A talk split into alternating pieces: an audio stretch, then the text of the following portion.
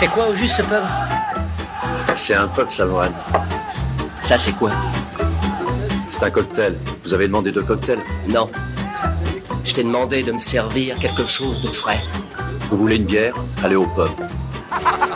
Faites couler la bière Ces hommes sont assoiffés Viens dehors. Fais ta note d'abord. Je paierai plus tard. T'en seras plus capable. Ouais, je suis mort de rire, mais je vais te défoncer la gueule. Tu veux que je le fasse ici ou dehors? Alors c'est ça ton truc. Tu arrives dans un bar, tu délites d'obscurs passages de quelques bouquins et tu prétends que ce sont tes idées à toi. Et tu fais tout ça juste pour impressionner une fille et embarrasser mon ami Bienvenue Prends un tabouret et pose-toi, tu es au Ciné du Commerce, un podcast où on parle de ciné au comptoir avec une suce qu'on a payée avec la petite monnaie. Salut à toi, salut à toi aussi, et oui, je sais ce que tu te dis. Ah, Ils ont changé le décor. Bah ouais, t'as raison. Euh, le pitch était presque parfait, va poser ses micros une fois par mois pour ce nouveau format, le Ciné du Commerce. Pour cet épisode, dit pilote, l'épisode test pour voir si le format te convient. Alors on compte sur toi pour nous faire des retours, tout ça. hein. Donc pour ce pilote, avec moi, une nouvelle voix en la personne de Quentin. Salut Quentin, bienvenue chez toi en quelque sorte. Salut Xad, merci à toi, merci à tout le monde. Enfin, nous nous, nous nous retrouvons devant un micro. Bah ouais, bientôt deux ans après ce lancement de Le Pitch était presque parfait, t'étais là. T'étais là quand on a choisi le nom. Tu faisais partie des gens qui étaient dans la liste quand on s'est rendu compte à la dernière minute que le nom qu'on avait prévu au départ était déjà pris. Je crois même que c'est nous qui euh, t'avons dit que le nom était déjà pris. C'est- ça doit être ça, ça vient de vous. ouais. Il y a eu un petit sujet. En fait, quand on fait une recherche sur un podcast, faut toujours ajouter podcast après le nom, sinon en fait ça sort pas à tous les coups. Enfin bref, on a eu chaud ce jour-là, mais on s'en est bien sorti finalement et on a pu lancer les épisodes. Donc deux ans après, voilà notre premier podcast ensemble. Donc le principe est simple, on va faire un dossier ciné. Alors ciné au sens euh, large du terme, parce que ça peut être de la série, ça peut être euh, pas mal de trucs. Et on va parler d'actualité autour du 7e art. De quoi sans pour lécher les bobines? Déjà, un, première question. Quentin, c'est quoi ton profil de cinéphile? Ouh, Eh tu oui. m'en poses une bonne là. Bah oui, c'est sûr. C'est, euh, euh, on va dire, du cinéma de boomer mixé avec du cinéma euh, de teen des années 90. Ok. Je pense que ça devrait à peu près euh, convenir, c'est-à-dire que je peux aimer euh, tout autant Full Metal Jacket que euh, American Pie, Ok. tout simplement. Euh, question, on n'est pas d'accord sur quoi Comme Ouh, ça, on n'est pas d'accord sur beaucoup de choses. C'est Comme ça, on prépare le terrain. C'est bien pour ça qu'on voulait se poser euh, pour faire, euh, on va dire, les idiots euh, devant un podcast, parce que ça fait euh, dix ans maintenant que Qu'on parle cinéma. on parle cinéma et qu'on n'est pas d'accord sur pas mal de choses, même si on est d'accord sur aussi beaucoup de choses. Ouais. Euh, c'est Nolan, hein, n'est-ce Principalement, c'est Christopher Nolan. Notre problématique principale. Ok. Exactement. Bon, donc bah, vous savez, en fait, si vous voulez nous chauffer, c'est simple. Euh, on parle de Christopher Nolan, ça marche. surtout. Bah, pour le coup, je me suis un peu calmé. L'été dernier, j'ai fait un épisode sur Tenet, donc j'ai quand même rendu à César ce qui lui appartient, même si, étonnamment, je défends celui que tous les gens, les gens détestent le plus, a priori.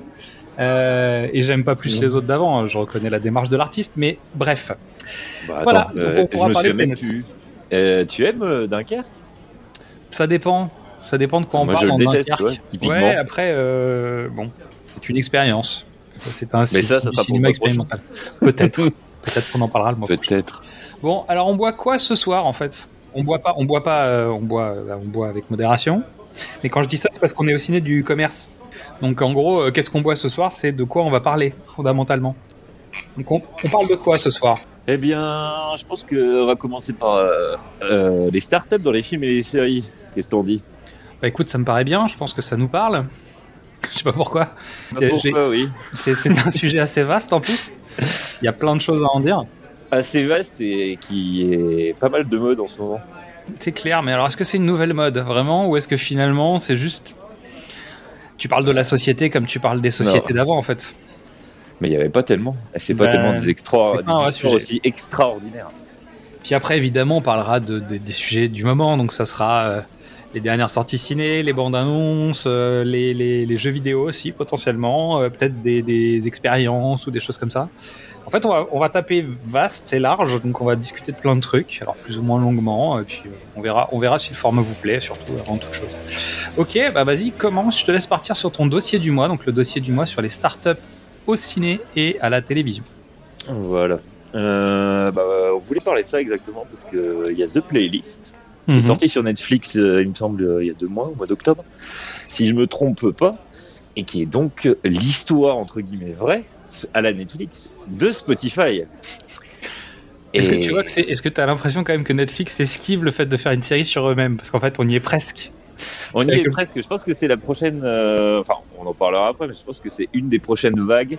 C'est euh, les séries sur les plateformes, sur les histoires des plateformes. Parce que, Ah, mais qui va euh, les faire? Est-ce que Amazon va faire la série sur Netflix? Netflix va faire la série sur Amazon?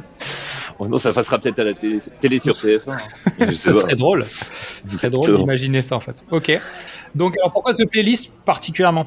Parce que c'est un prétexte pour parler de toutes les autres séries qui existent et qu'elle est plutôt pas mal foutue.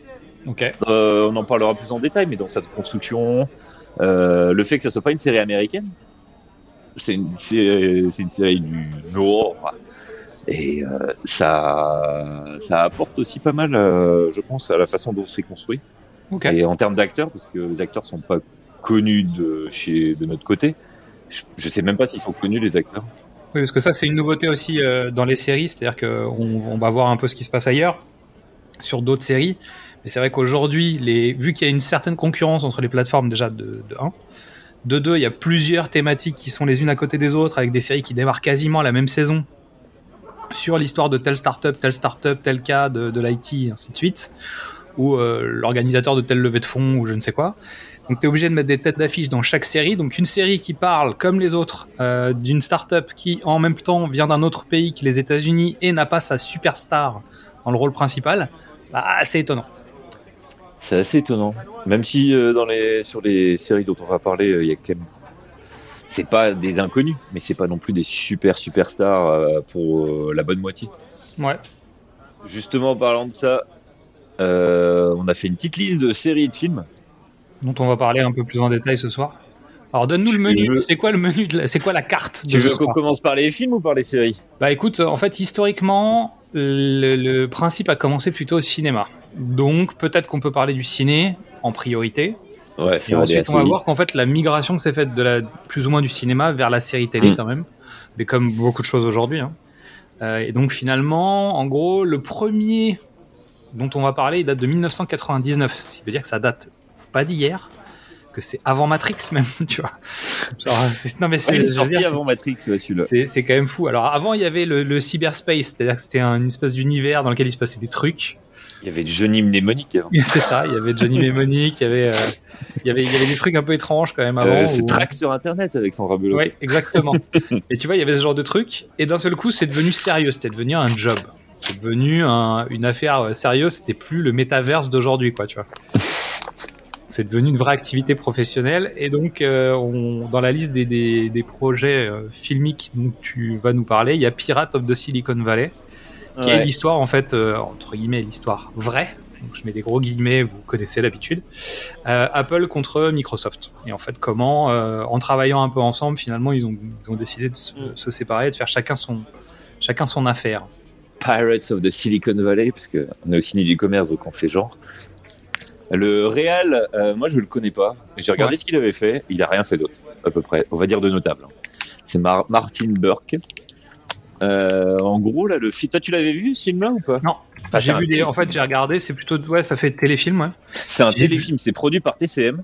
Ok. Et moi, je crois que je l'ai vu justement sur Ciné Cinéma euh, quand c'est passé, ou alors je l'ai chopé en téléchargement à tout au tout début de l'époque parce que j'ai dû le choper euh, en 2004 ou 2005 et je l'ai vu comme ça. Et donc du coup, c'est effectivement comme tu l'as dit, c'est l'histoire de Microsoft euh, versus Apple, centré surtout sur euh, bah, les sur Bill Gates et Steve Jobs. Euh, Steve Jobs est, est incarné par Noah Weil. C'est un acteur qu'on a vu dans pas mal de séries, dont Falling Skies et Urgence. Clairement. Et Bill Gates, c'est Anthony Ma- Michael Hall. Et je t'avoue que je ne l'ai revu nulle part ailleurs. reconnu. Anthony Michael Hall. Mm. Il dit quelque chose pourtant. hein. Non, il est. J'ai regardé sa filmo. euh, Bah si, c'est la rien. Sentinelle. Ouais, mais moi, c'est pas dans ma Eh culture. donc, bah, vois. bah oui, mais c'est la c'est c'est le, le, le comédien de la série La Sentinelle, euh, bah, The Sentinel, le mec qui a tous les pouvoirs euh, spéciaux. D'accord. Un Donc les deux, ils dans les séries. Voilà. Bah, c'est ça, ouais.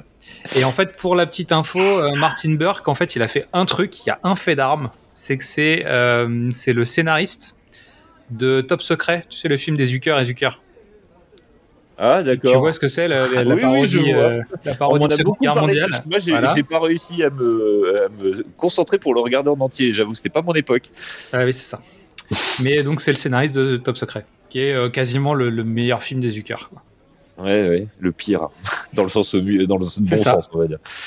Exactement. Ouais. Et donc, du coup, le, le- cette histoire, elle est, comme la plupart de toutes les séries et tous les films qu'on va aborder là rapidement, c'est tout basé sur des bouquins. Et celui-là, c'est Fire in the Valley, The Making of the Personal Computer. Donc là, en fait, ça se focalise surtout sur la période 1971 à 97, avec un gros focus sur, en gros, 70 jusqu'à années 90.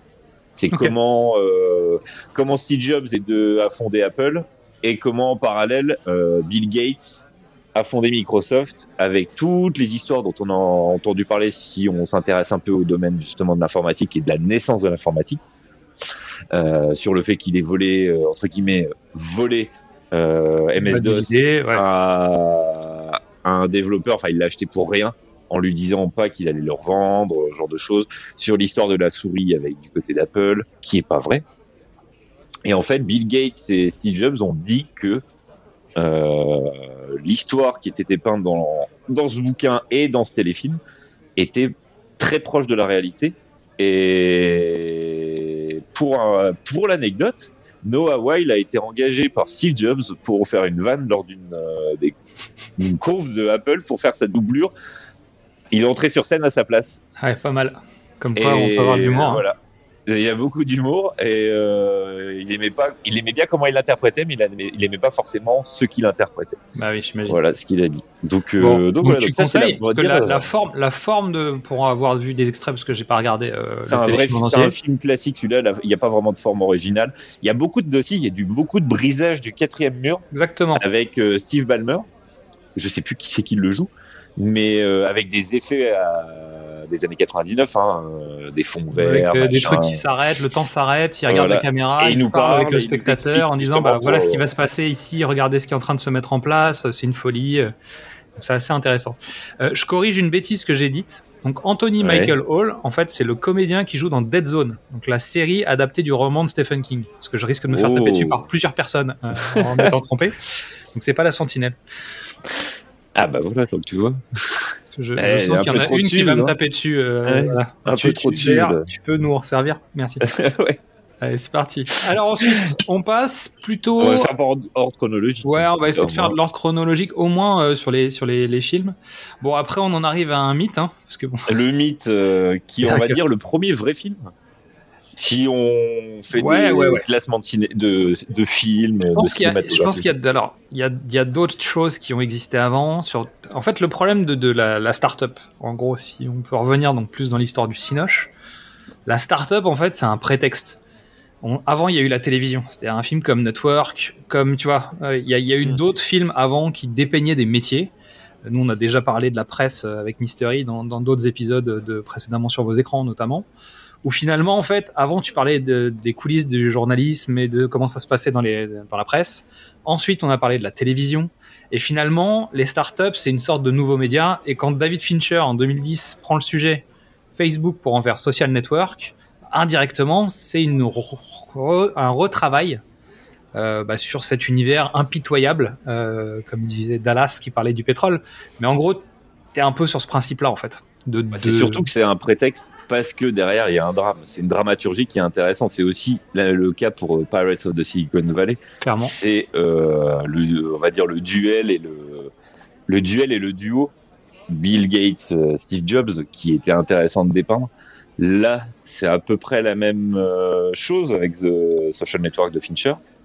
Donc, qui avec Jesse Eisenberg, Andrew Garfield, Justin Timberlake, qui bien sûr parle de Facebook et qui est censé euh, dépeindre la réalité, mais encore une fois, c'est pas forcément vrai parce que lui aussi est adapté du, du bouquin The Accidental Billionaire- Billionaires, pardon.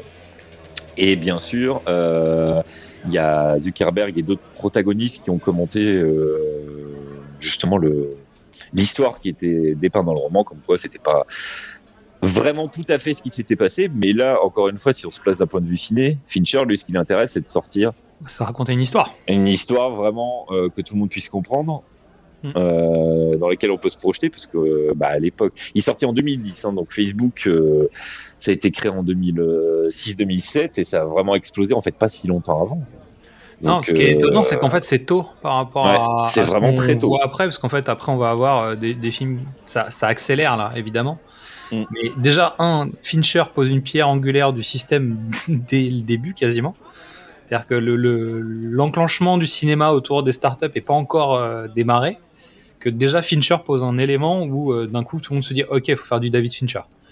D'ailleurs, potentiellement, comme Fincher fait régulièrement, une fois qu'il a fait un film, Bon, il emmène avec lui plein de gens qui pendant 10 ans, 15 ans vont essayer de faire du sous Fincher ou reprendre ses codes ou reprendre sa façon de faire. Et c'est difficile Bah là, de s'en dégager. Quoi. C'est un peu euh, fait aussi surtout sur le modèle du, du polar, hein, quand il Oui. repense un peu. Bah, tu prends Social Network, et hein. euh, Social Network, en fait, il y a beaucoup de parallèles entre les deux, en fait. Dans, dans la manière Ah, de pas tellement en termes de les- construction, mais le là, euh, Social Network, c'est totalement, euh, c'est du point de vue euh, des deux. Comment on dit en français? Enfin, c'est pas les deux, Les deux procès, protagonistes, C'est ouais. les deux. Non, non, non, c'est les deux. Euh, Ah, c'est les deux en audience, en pendant fait. les audiences, il raconte l'affaire. Donc, en fait, t'as toute l'histoire qui est dépeinte de plusieurs points de vue, de plusieurs points de vue, et c'est plutôt bien, pas mal foutu à ce niveau-là parce qu'on sait jamais tout, et c'est ça aussi qui tient en haleine. Euh, T'étais venu le voir avec nous celui-là parce que celui-là c'était, Ouais. euh, on avait fait la l'avant-première, euh, Ah non, j'ai pas, fait la- pas fait l'avant-première, donc on n'a pas On dû a, le voir fait, euh, on a réussi à dégoter ça avec nos chers amis de C'est quoi ton mail justement Eh à oui. l'époque. on était allé le voir en projection privée et c'était plutôt bien. Bah oui. Tu Bah sors oui, d'un j'en ai- tu sors d'un film, t'es content, quoi. Exactement. Et en plus, c'est un très bon film. La musique est top. L'histoire, même si elle est fausse, bah tu te laisses emporter. Les acteurs dialogues sont extra, en fait. Ça Voilà. joue bien. Bah, euh, si je me trompe pas, celui qui a écrit les dialogues, c'est euh, c'est Sorkin qui l'a écrit les dialogues. C'est Sorkin qui a écrit les dialogues. Donc, euh, Bah voilà, évidemment, c'est au cordeau, c'est efficace. Exactement. Donc, euh, Bon, c'est verbeux aussi, mais c'est efficace. En même temps, dans la bouche de Jesse Eisenberg, tu peux pas lui donner euh, deux trois mots euh, à dire. hein. Il a besoin de, de montrer qu'il sait parler à 120 km/h. Il paraît que Martha suffit. Bon. c'est ça, ouais. Euh, Il y a aussi Batman sur lequel on s'entend pas. Peut-être. Ça dépend lequel. Snyder. Alors ensuite, on passe en 2013. Bon, on peut, on peut faire un tir Goupert. Allez, on fait un gros pire, parce qu'en gros, C'est il y a- le, le même personnage. on parle de Steve Jobs, donc 2013 euh, par Joshua Michael Stern et 2015 par Danny Boyle. Mais alors, pas le même comédien, parce que d'un côté, Ashton Kutcher, euh, Ashton Kutcher, là, Ashton Kutcher. Kutcher en 2013. Et en 2015, chez Danny Boyle, c'est Michael Fassbender. Donc, c'est pas tout à fait les mêmes personnages et c'est surtout pas du tout la même manière de traiter les films. Tu les as vus, toi? Alors moi j'ai vu Steve Jobs de Danny Boyle que j'ai Mhm. trouvé assez intéressant. Scénario écrit par Aaron Sorkin encore, mais en fait la construction narrative de Boyle a un, côté euh, complètement fantasmagorique et c'est là où je trouve que c'est intéressant parce que comme tu dis depuis tout à l'heure, à chaque fois on essaye de s'inspirer de la réalité. Là en fait il n'y a pas de discussion, on n'en a rien à foutre de la réalité en fait. On crée euh, trois situations dans lesquelles on va observer euh, l'évolution de Jobs, l'évolution de Apple, l'évolution de sa vie personnelle et de sa vie pro, de sa relation avec son ancien associé, sa fille, son ex-femme et ainsi de suite. Et je trouve que c'est intéressant cette manière de traiter la chose. Mais en fait, c'est une fantasmagorie, c'est pas du tout une réalité. Là où Ouais. peut-être Jobs en 2013 a essayé de faire quelque chose de peut-être plus, peut-être plus terre à terre. Bah pour le coup, moi j'ai vu les deux et Jobs, je l'ai vu la semaine dernière, justement en préparation de, de, de l'émission de ce soir, parce que j'avais jamais voulu le regarder. Parce que je me suis dit pourquoi regarder Jobs alors que j'ai déjà eu Steve Jobs et puis c'est réalisé par Danny Boyle. donc, t'as lu le euh, livre, non? T'as lu sa bio? je n'ai rien Non lu de. Jobs. Moi, je, je suis pas forcément très intéressé par. Ah, C'est pas ton euh, équipe. C'est pas mon équipe, euh, non. Ok. Mais non, mais toute l'histoire autour de Next et tout ça, ça m'avait aussi beaucoup intéressé parce que c'est l'époque où Steve Jobs s'est fait virer de, de sa boîte. Hein. Oui. Clairement, c'est après. Et juste avant, il me semble que euh, justement le film parle de la, de la journée Oui. ou de la semaine avant En fait, je crois, je me, alors je l'ai vu il y a un moment quand même, mais il me semble que chez Danny Boyle, en fait, il prend trois conférences. Il va faire trois conférences de presse d'Apple, Ah, Mm. euh, Apple au sens large du terme. Et en fait, c'est trois moments clés de la vie de la société. Mm. Et autour de ça, en fait, il va parler avec son associé qui deviendra peut-être son ancien associé en fonction des, des étapes dans laquelle et les relations qu'il va avoir avec euh, les femmes, puis sa fille. Oui, mais de toute façon, tous les, tous les trucs Et- sur Steve Jobs, ça parle vraiment, c'est c'est vraiment ces trois points qui tournent autour de lui. Mm. euh, sur trois moments clés en fait de, de, bah, de la carrière de sa structure et donc de sa carrière à lui. Bah, le film de euh, avec Ashton Kutcher, c'est vraiment, euh, pour le coup, là, c'est 74 à 2001. D'accord. Donc, c'est vraiment, c'est linéaire. Ok. C'est un film plus quelconque, on va dire. C'est un très bien joué quoi. par Ashton Kutcher. Ouais. Franchement. Le casting est pas mal. Euh, puis ça reprend des éléments qu'on, si on a vu Steve Jobs et par, par exemple Pirates of the Silicon Valley, bah on va revoir. Mais il y a d'autres choses qui ressortent aussi, qui sont pas dans les autres films. Donc c'est plutôt bien, bien foutu. Et euh, c'est intéressant de voir ça. Mais Ouais, je pense que Jobs a peut-être plus d'intérêt que le Danny Boyle peut-être dans la narration globale. Après, c'est le un Jobs, exer- c'est un, un c'est un exercice de exercice de style, hein. style qui est différent. Euh, non, mais le, le film de Danny Boyle, de toute façon, c'est un exercice de Ah style. bah, clairement. Après, Donc, euh, ça plaît ou ça plaît pas, mais euh, Mm. c'est sûr que si t'as lu le livre de Jobs et que tu connais bien, bah, en fait, tu vas te rendre compte que le mec a concentré des trucs, ils ont rassemblé des moments qui correspondent pas. Euh, ces événements, ils ont jamais eu lieu en fait. C'est ça qui est rigolo en fait dans, le- dans la manière de traiter la chose. Tous ces événements n'ont jamais eu lieu les uns à côté des autres. Bah, tous, là, là, jusqu'ici, on a fait quatre films. Euh, on va dire que 80%, soix- 70 à 80% de l'histoire qui est racontée est vraie. Non, allez, 50% est vrai, 30% est romancé, et t'as 20% où c'est inventé. J'ai envie de te dire, c'est un peu la différence entre Bohemian Rhapsody et Rocketman, quoi, tu vois. C'est-à-dire qu'il y en a un des deux qui te fait croire, euh, bah, il y en a un des deux qui te fait croire qu'il te raconte la vraie vie, Oui, oui, Raconte n'importe quoi. que- et l'autre te dit clairement dès la première seconde, t'inquiète pas, on va pas trop te raconter la vérité, quoi. On va aller se balader, tu vas adorer, ça va bien se passer, et viens avec nous. Je laisse Mm. euh, ceux qui ont vu les deux décider de, duquel je parle. Mais Mm. bon, en tout cas, dans Steve Jobs, on a Michael Fassbender, Kate Winslet, Seth Rogen, Jeff Daniels. Mm. Un beau casting. Et de l'autre côté, en fait, on a Ashton Kutcher qui, qui va donner la réplique par moment à Matthew Modine ou à J.K. Simons. On a aussi Et du Josh gros casting, quoi. Ouais. Et Josh Gad, euh, en fait, qui est un second, entre guillemets, un second rôle, mais que, en fait, sa gueule, elle est, elle est très reconnaissable. Euh, C'est un, c'est un acteur euh, bien sympa. Et donc, du coup, ça clôt. Les films, Les bah, en tout cas, les films. dont on va parler, hein, ça veut pas dire qu'il n'y en a pas d'autres. hein. Mais en Bah, tout cas, on nous, on veut parler sur les quoi. films et sur les séries des startups euh, qui ont existé. Oui. Parce que euh, ça a Il y a un intérêt aussi de voir comment comment c'est traité et euh, même si là on l'a fait très succinctement pour euh, tous les. On donnera quelques titres à la fin, tu sais, juste comme ça, un peu en vrac, Mm. euh, pour vous envoyer vers euh, soit des séries, soit d'autres films, parce qu'il y en a d'autres évidemment. Mais bon, disons qu'on avait En envie cas, de euh, traiter tous ça. les films qu'on a dit là, on, on les conseille vraiment parce qu'ils sont pas mal du tout. En tout cas, moi, ceux que j'ai vus, je les conseille évidemment. Bah, Après, là, je vais rentrer dans la zone grise, tu sais, parce qu'en fait, moi, ça fait un moment que je, je regarde plus de séries parce que je, je prends pas le temps de le faire. Donc là, en fait, je vais, te laisser, je vais te laisser le, le- la barre. Je te Ah suis, bah là. là, donc là on va en- enchaîner et donc du coup ça rejoint ce que tu as dit tout à l'heure, c'est que euh, bah, on va dire la présentation et la représentation de des histoires autour des, des startups parce que on va dire que là c'est la première euh, c'est pas vraiment des startups. euh, C'est- si, c'est la première vague, quoi. Si t'enlèves Facebook, c'est vraiment les deux grosses boîtes qui ont Ah oui, fondé la des boîtes informatiques, plus que. Bah, c'est des startups à l'époque. Oui. Mais, euh, Mais disons que c'est des, des boîtes qui font du hardware, en fait. Ouais. Elles font du Et bah, hard et du soft, les deux. Non, mais elles font du hard Mais, et du euh, soft. Au départ, c'est vraiment voilà. de la machinerie, quoi. C'est-à-dire, c'est l'ordinateur et le contenu de l'ordinateur. Et là, on va parler des entreprises qui ont lancé des apps, euh, tu vois, qui sont plutôt Ou des. ou des ou des modèles économiques Voilà. euh, parce que oui je, je vois de quoi tu parles forcément mais on est plutôt sur des trucs qui sont liés à la Silicon Valley et qui sont des conséquences en fait de, de, de ces nouveaux marchés d'internet et, euh, et de la des conséquences du dernier qui est Facebook. exactement Exactement.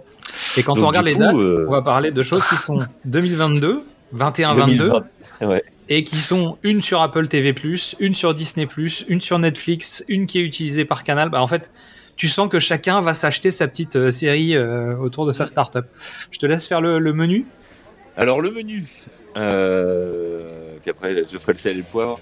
Euh, D'abord c'est euh, dans le désordre parce que je sais plus dans quel ordre on va en parler exactement. Mais il y a la série sur Uber, donc Uber, Uber. Super Pumped, ça s'appelle Super Pumped. Donc celle-là est dispo sur Canal, elle est sortie au début de l'année. Euh, Il y a We Crashed qui est basé sur euh, l'histoire de WeWork, Donc les, les, euh, les- coworking le coworking, ouais. qu'on en- on parlera un peu de ça après. C'est sur Apple TV. Euh, Il y a The Bi- Billion Dollar Code qui est en fait basé sur Google Earth, enfin sur TerraVision qui est devenu plus ou moins Google Earth, qui est sorti en 2021. sur C'est notamment le sujet, si j'ai bien compris, Voilà, en fait. C'est le sujet de la série. Et donc du coup ça c'est allemand. Et les deux premières sont américaines. Il y a The Dropout qui est basé sur Terranos, dont on a parlé récemment dans l'actualité. C'est aussi pour ça qu'on voulait parler de tout ça. Tu m'étonnes. Euh, disponible sur euh, Disney+. Il me Ouais. semblait que c'était Netflix. non, c'est Disney Plus. Mais je, je me suis crois. planté. Et donc et la dernière qui est The Playlist euh, dont on a parlé au début, qui est basée sur Spotify, qui est dispo sur Netflix. Et donc comme tu l'as dit, bah toi tu n'en as vu aucune, il me semble. Alors, ce que j'ai fait, c'est que j'ai regardé les bandes annonces, j'ai regardé euh, des séquençages et machin pour essayer de voir à peu près de quoi on nous parlait. Euh, c'est pour ça que, notamment, je peux te faire le topo en disant que j'ai quand même l'impression, si je résume le truc, que sur les séries américaines, bah en fait c'est simple. Dans Super Pumped, au casting, c'est Joseph Gordon-Levitt euh, versus Uma Thurman. Dans We Crashed, c'est Jared Leto versus Anna Tawai. C'est pas versus, euh, c'est non mais tu vois ce que je veux dire, c'est t'as t'as tes deux comédiens et dans The Dropout, c'est euh, Amanda Siegfried qui est quand même bon, tu vois. Ouais, dans ouais. The Billion Dollar Code, c'est différent parce que c'est allemand comme série, si je dis pas de bêtises. Ouais. Ça rejoint, Et donc, à nouveau, en fait, il n'y a pas les têtes d'affiche que tu vas trouver aux États-Unis. ouais, ça Mais rejoint tu- le- ce qu'on disait sur Spotify. Et sur les autres séries, euh, enfin et sur euh, la première, le premier film, euh, Pirates of the Silicon Valley, c'est pas forcément des, des têtes d'affiche qui, euh, représentent les, les actes, enfin les, les personnages de la vie réelle. Ouais, que dans les autres, en fait, c'est vraiment des produits d'appel de saison euh, où tu sens que le network ou la société qui a produit, euh, que ce soit une plateforme ou un network, peu importe, a dit cette année, on produit une série sur une startup ou une nouvelle société euh, qui, qui change le, le, le monde, en fait, entre guillemets, mais il nous faut de la tête d'affiche parce qu'il faut que les gens viennent voir. Mais si on rejoint ça justement, je pense, je pense pas que ça soit un mal justement, parce que Bah, ça permet d'asseoir en fait une certaine mal. crédibilité sur ta série. Ça permet d'avoir un comédien qui, bah, qui a le niveau. C'est-à-dire que quand tu demandes à Joseph Gordon-Levitt de faire un rôle ou à Uma Thurman de jouer, bon bah tu vois, Bah, c'est cool quoi. Justement, je- Joseph Gordon-Levitt, apparemment, il s'est fait pas mal assassiner dans les critiques. Ah. Moi, j'ai trouvé super, mais c'est par rapport à comment il l'a joué, en fait. Parce que dedans, euh, enfin, c'est un taré. Il fait ça très bien. Je sais pas si le mec était comme ça en vrai, mais c'est un taré. C'est impressionnant. Mais pour rejoindre ce que tu disais sur le fait qu'il f- chaque plateforme dit bah il me faut une série machin, je pense que c'est surtout Netflix qui a lancé la mode avec leur euh, désolé avec leur putain de documentaire euh, à foison. Ouais, sur, les, sur les coulisses des grosses boîtes. euh, et je- il me semble en avoir parlé en fait de, de notamment de Beats by Dre quand je parlais de quand on avait fait l'épisode sur 8 Mile. Euh, parce qu'ils avaient fait en même temps, tu vois, genre le juste après le rachat de, de Beats by Dre par Apple, en fait, ils ont fait tout un tout un documentaire sur euh, les associés. Et puis tu sens, tu sens le, le truc qui dort, hein, qui, qui redore un peu le blason des deux personnages. Et puis on te réécrit un peu l'histoire. Et puis donc non, ça va, ça va. en- ça- c'est aussi une façon de marquer son temps. Ouais ouais. Et puis il y a eu le documentaire sur les euh, sur les, les organisateurs du festival là, comment ça s'appelait ce truc? Oui, c'est euh, je l'ai regardé. Fryer Mais c'est Oui, oui, mais surtout que c'est surtout qu'ils ont besoin de. C'est eux qui ont lancé la mode des docu-séries. Oui. Et fictio, je sais même pas si ça se dit fictionner en fait, euh, vraiment. Et, et en fait, le reproche que je peux faire à tous ces trucs-là, si euh, je m'avance sur la conclusion, c'est que justement ils, ils mettent pas en avant le fait que ça soit f- Faux. ça, ça se. En fait, ils essaient la- de te vendre le fait que c'est vrai, quoi. Exactement. Ouais. Et jamais, à aucun moment dans le truc de Spotify, par exemple, ils vont te le dire. Alors que Et c'est pareil, et c'est marqué C'est- le-. Voilà, c'est Mais- la fameuse, c'est la fameuse interprétation du inspiré de faits réels, Mm. où tu peux placer à peu près ce que tu veux derrière, parce que de toute façon, inspiré veut dire, ok, euh, ça, ça peut être 1%, euh, 20%, comme 95%. Mm. Donc on s'en fout, et le spectateur lambda se dit, ah mais c'est comme ça que ça s'est passé. Exactement. Et ça rejoint aussi euh, pas mal de choses euh, sur la programmation de Netflix, euh, sur la philosophie autour de la programmation de Netflix, on va dire. Bon, je vais enchaîner sur Super Pump. Euh, donc ça raconte l'histoire de Uber. Je vais faire des petites pitch rapides hein, de toute façon. Euh, donc Uber, bah, je pense que pas mal de gens savent ce que c'est. Et Bah, c'est le Marcel américain. Ouais, exactement. Attends, à 3, nous avons un Marcel, c'est des- le- c'est le Vélib troyen. enfin bref. Euh, donc, euh, et, là, en fait, la légende, euh, comme quoi Uber été. euh, L'idée de Uber aurait germé à cause des taxis français lors du Le Web de 2008, c'est ça? Ouais, 2008. Euh, bah, À cause de la était- neige pendant à le web. cause de la euh, neige, 2008. il y a- les gens pouvaient pas revenir à Paris à Intramuros depuis Saint-Denis. Euh, bah, c'est faux. Enfin, déjà, on savait que c'était faux, mais là, ils en parlent même pas. En fait, l'idée, l'idée, euh, on la voit. Je crois que c'est même pas la donc- C'était donc l'idée de Loïc Lemer, c'est ça que tu veux dire? On voit ouais, exactement dans son dans sa retraite bouddhiste. Euh, le dans le je, je sais même plus, mais il y a une scène, je sais plus si c'est la première du, de la série où euh, elle est grainée, elle est dans, dans- plus tard, c'est sur la genre les deux les deux personnages principaux, donc Travis Kalanick et son associé Tech, je ne me souviens plus du nom, euh, mais en fait il est totalement passé, euh, même dans l'histoire de dans, dans le déroulé de la série, t'en entends, tu le vois 5-6 fois le mec, et ils sont sur le premier étage de la Tour Eiffel, en train de regarder le Trocadéro, et ils parlent de ça. Mais il y a aucune mention des taxis parisiens et tout ça. Mais sachant qu'en fait, culturellement, aux États-Unis et notamment euh, à New York, euh, il y a les taxis jaunes et il y a les, Mm. les limo-services. Donc en fait, les deux services de chauffeurs privés, entre guillemets, et les taxis Mm. évoluent en parallèle. Et donc Mm. en gros, tu peux aller dans un limo-service, en tout cas à l'époque, c'est comme ça que ça fonctionnait, tu pouvais aller dans un limo-service prendre un, un véhicule qui était une, une sorte de limousine, mais pas du tout le principe de la limousine longue voiture. hein. C'était juste des voitures noires avec un chauffeur, t'avais payé ta course et c'était pas au compteur comme peut l'être le taxi jaune. Mm. Et résultat, c'est juste que c'est culturel euh, sur New York, ou en tout cas dans les années 90, c'est comme ça que ça marchait, et dans les années 2000 aussi, et euh, il a juste réutilisé cette méthode pour l'appliquer à d'autres d'autres pays en fait. Mm. Puis euh, Mais- le rendre en application surtout. Et donc là, la série, bah, c'est surtout que ça se focalise, c'est vraiment au centre, auto-centré autour de, de Seth Gordon-Levitt, et c'est surtout sur là sur toutes les histoires de start-up quasiment, euh, sauf The, The Billion Dollar Code. C'est vraiment centré sur comment la société a réussi, enfin comment les protagonistes ont réussi à lever Hmm. de l'argent euh, et à avancer, à croître euh, et à cracher euh, pour la plupart en fait. Et puis Sans tu te rends spoiler. surtout compte comment, comment la, la mégalomanie et le- et l'ego en fait des, des patrons de ces structures va potentiellement détruire euh, détruire Rome quoi. Mm. C'est c'est comment tu mets le Bah, feu à Rome une fois que tu l'as bâti quoi. Bah typiquement Travis, euh, il a été euh, éjecté de sa, sa boîte.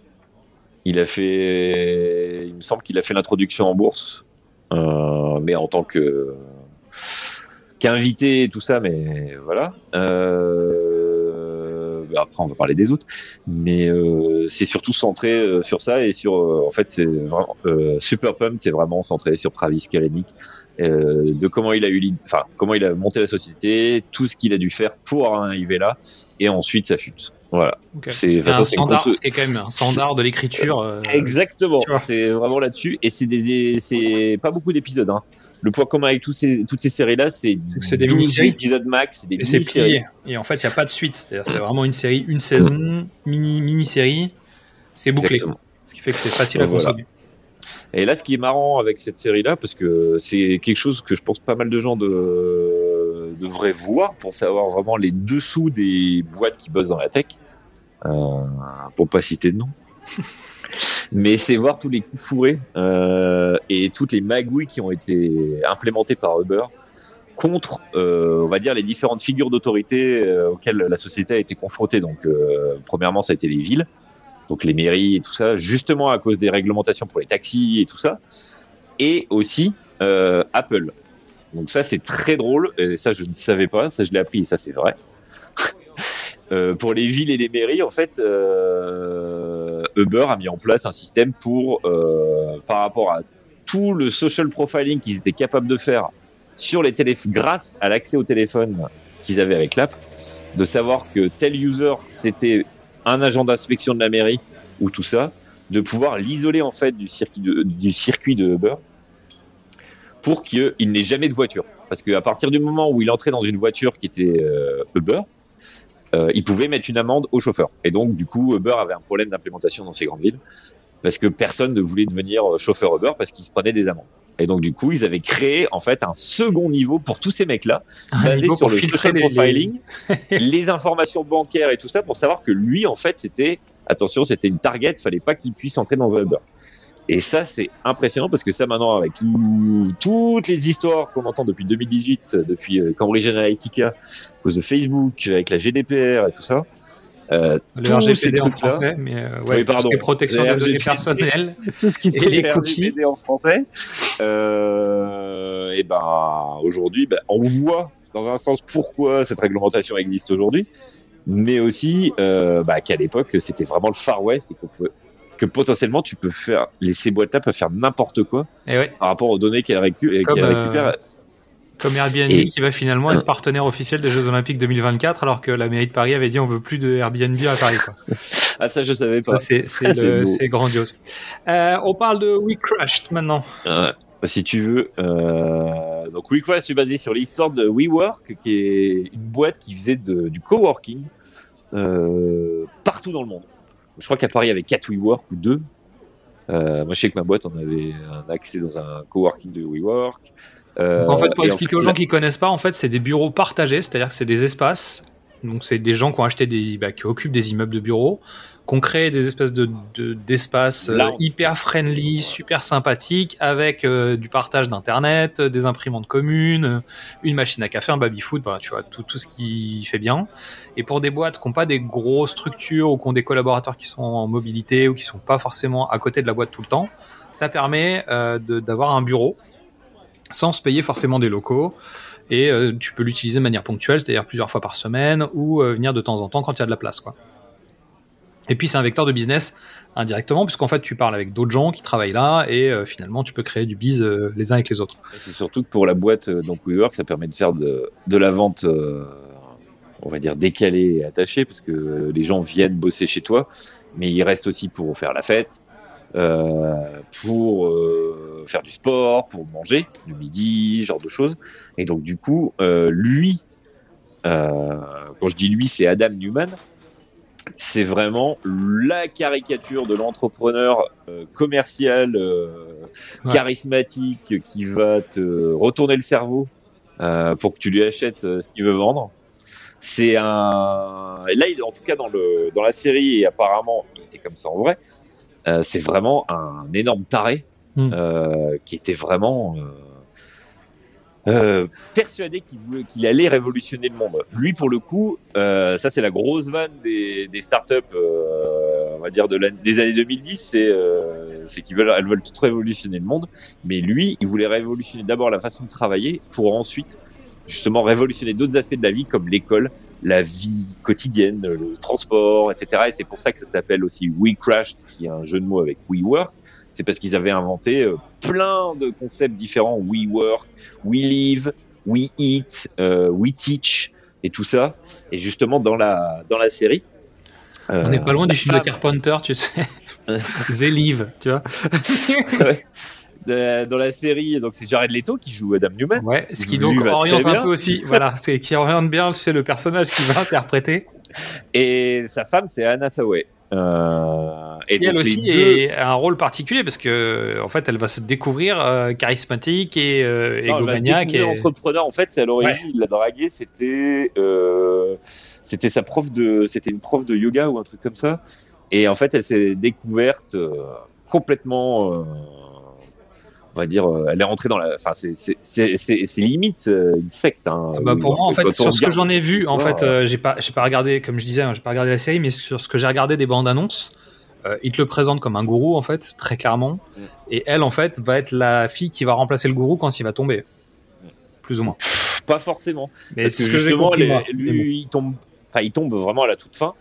Et du coup, pour euh, revenir sur le sur l'histoire complète, c'est que la boîte, elle a été évaluée à 47 milliards de dollars, quand même. C'était une des plus grosses valuations Ouais, ouais, qui, ouais. qui a été faite. Et tout ça basé sur un modèle économique complètement pourri. Euh, parce que la société soit achetait, soit louait des immeubles dans les grandes villes. Ce qui Mais vaut très cher, le- hein, évidemment. euh, le prix de l'immobilier, euh, forcément, augmente, augmentation etc. constante. Et, et en fait, il n'y avait pas assez de, de retour sur investissement et ils avaient constamment besoin de remettre, enfin les investisseurs avaient constamment besoin de remettre de l'argent dedans. Et c'est justement le problème de pas mal de startups euh, qui ont plus ou moins craché, c'est que eh ben, pour éviter de perdre la face, les gens ont tellement mis de l'argent dedans qu'ils continuent à en remettre en disant ça va passer, ça va passer, ça va passer. Et là, Ouais. le but, justement, c'est ce qu'ils nous vendent dès le premier épisode. C'est le premier et le dernier, en fait, ils se répondent. C'est l'introduction en bourse qui ne va pas être faite parce que justement, à cause du personnage de, de Adam Newman, il faut savoir que c'est c'est un trait de caractère, c'est que c'est un Israélien qui était élevé dans un kibbutz. Donc en fait, lui, il est imprégné de la culture collectiviste Ok. et c'est pour ça qu'il est persuadé qu'il faut que tout le monde euh, vive ensemble, etc. C'est c'est vraiment sa philosophie de vie. Même si ça l'empêche pas d'avoir des d'avoir des villas, de se balader en jet privé, il en a rien à faire. Euh, Non mais la vision, la vision qu'il a de WeWork, en fait, de Ah sa structure et finalement en fait des différentes étapes de sa vie sont liées à l'origine et sa et son éducation. Exactement. Et quand on voit dans la vraie vie, il y a eu, il y a des scènes qui reprennent des, des, des scènes de passants qui l'ont filmé dans la rue. Euh, il est pieds nus en fait dans la rue, euh, en plein Manhattan. Et il se balade comme ça. Et je peux vous assurer pour ceux qui ont jamais été que en fait on fait pas ça en vrai. Donc, euh, donc voilà, donc c'est l'histoire de tout ça. Et encore une fois, c'est basé sur euh, la relation, on va dire l'histoire de la boîte, où c'était n'importe quoi. La boîte en elle-même, hein, Ouais. l'ambiance dans la société, tout ça, où c'était, euh, c'était la folie, c'était Bah, des, des très, euh, ça a l'air, ça a l'air de ressembler un peu au Loup de Wall Street, en tout cas par un moment. T'as l'air Oui. d'avoir des séquences un peu à, la, à la- le Loup de Wall Street, quoi, tu vois. Et puis oui, et puis ça rejoint le côté investisseur, les relations avec les investisseurs et où est-ce que ça, comment il a fait pour entourlouper tout le monde en fait. Voilà, en gros c'est ça. D'ailleurs, en parlant du Loup de Wall Street, en fait, on est un peu sur ce concept aussi. hein. C'est-à-dire que les, on, parlait tout à l'heure des, autres univers qui ont été traités avant dans le cinéma ou la télévision, euh, qui étaient des, des, secteurs avec des expansions financières de folie et donc des, travers qui vont à toute vitesse. Euh, typiquement, bah, les crises financières des banques et le Wall Street sont des, sont des sujets qui ont été traités avant. Je pense au scandale Enron, je pense au subprime et tout ça, qui sont des, qui sont des thématiques qui sont venues juste la période avant. Tu vois? Et en fait, on se retrouve avec, entre guillemets, si tu prends de Wall Street versus euh, de, de Social Network, ça, ça fonctionne. Ouais ouais, mais tu vois, bah, si on prend par exemple, comment il s'appelle le film euh, sur le l'explication des subprimes, euh, c'est euh, Je me rappelle plus parce qu'il y en a deux auxquels je pense. Il y a The Big Short.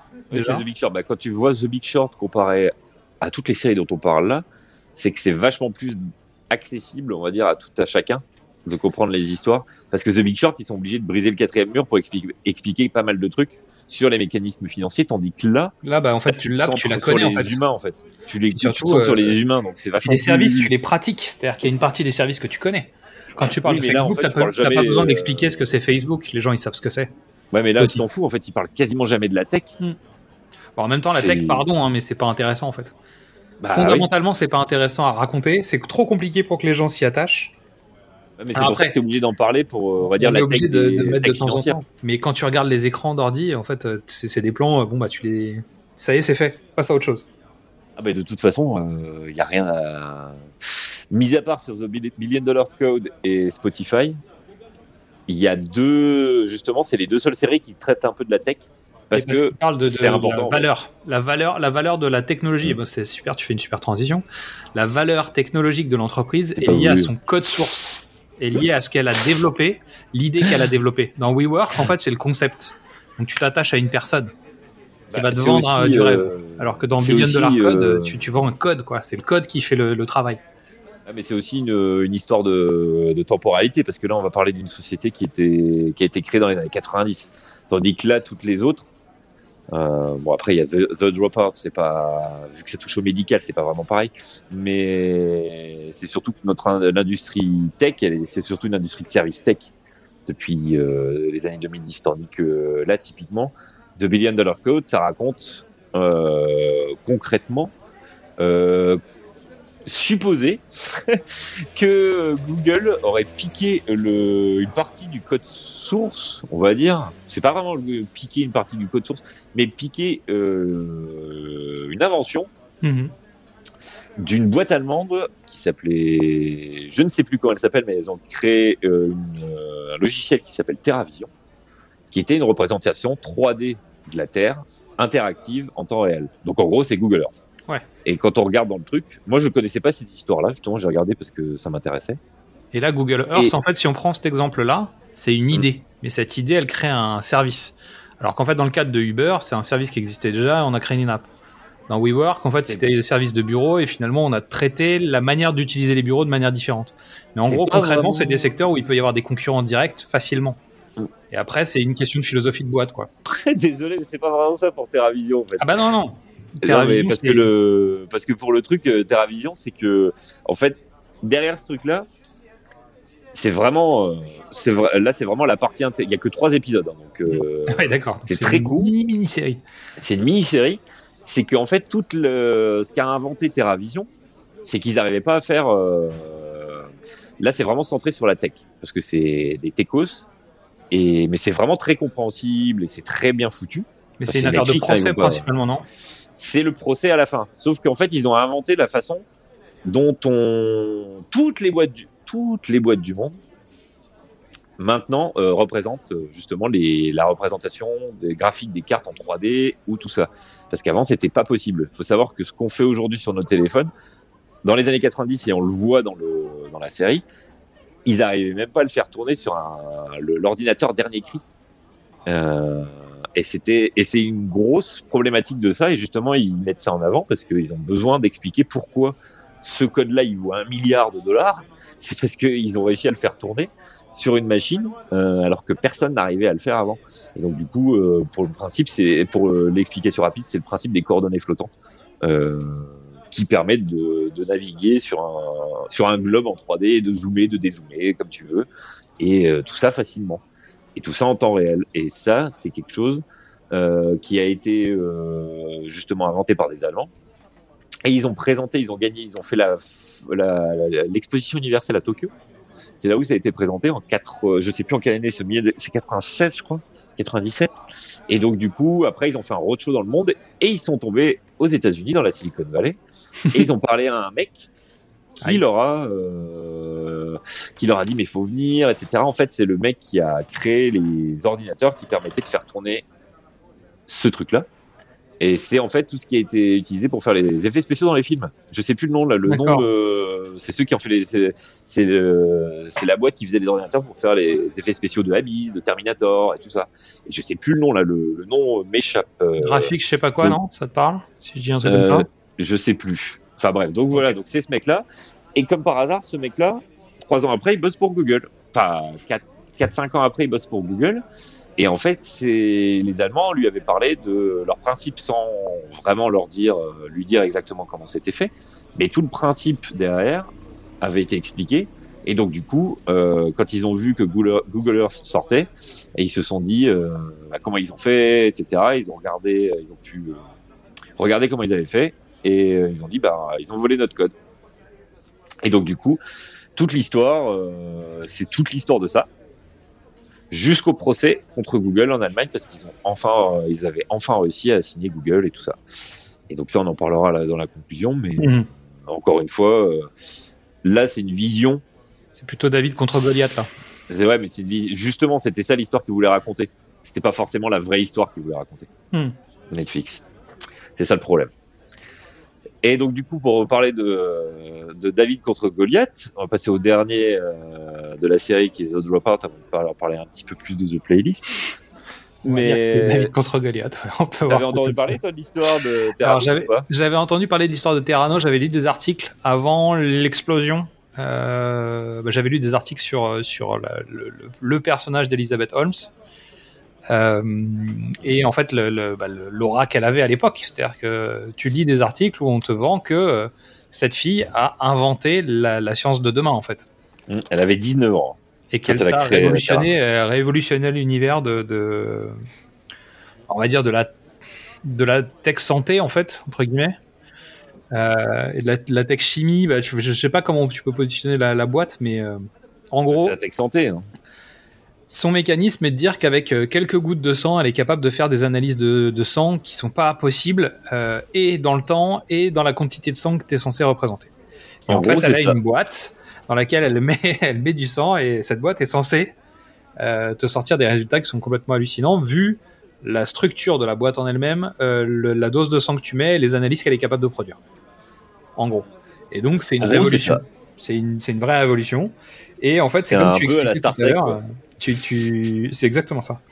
Euh, et donc tu te retrouves avec une, une start-up, ou en tout cas quelqu'un qui vient chercher des fonds, parce qu'en fait, à la base, elle lève des fonds.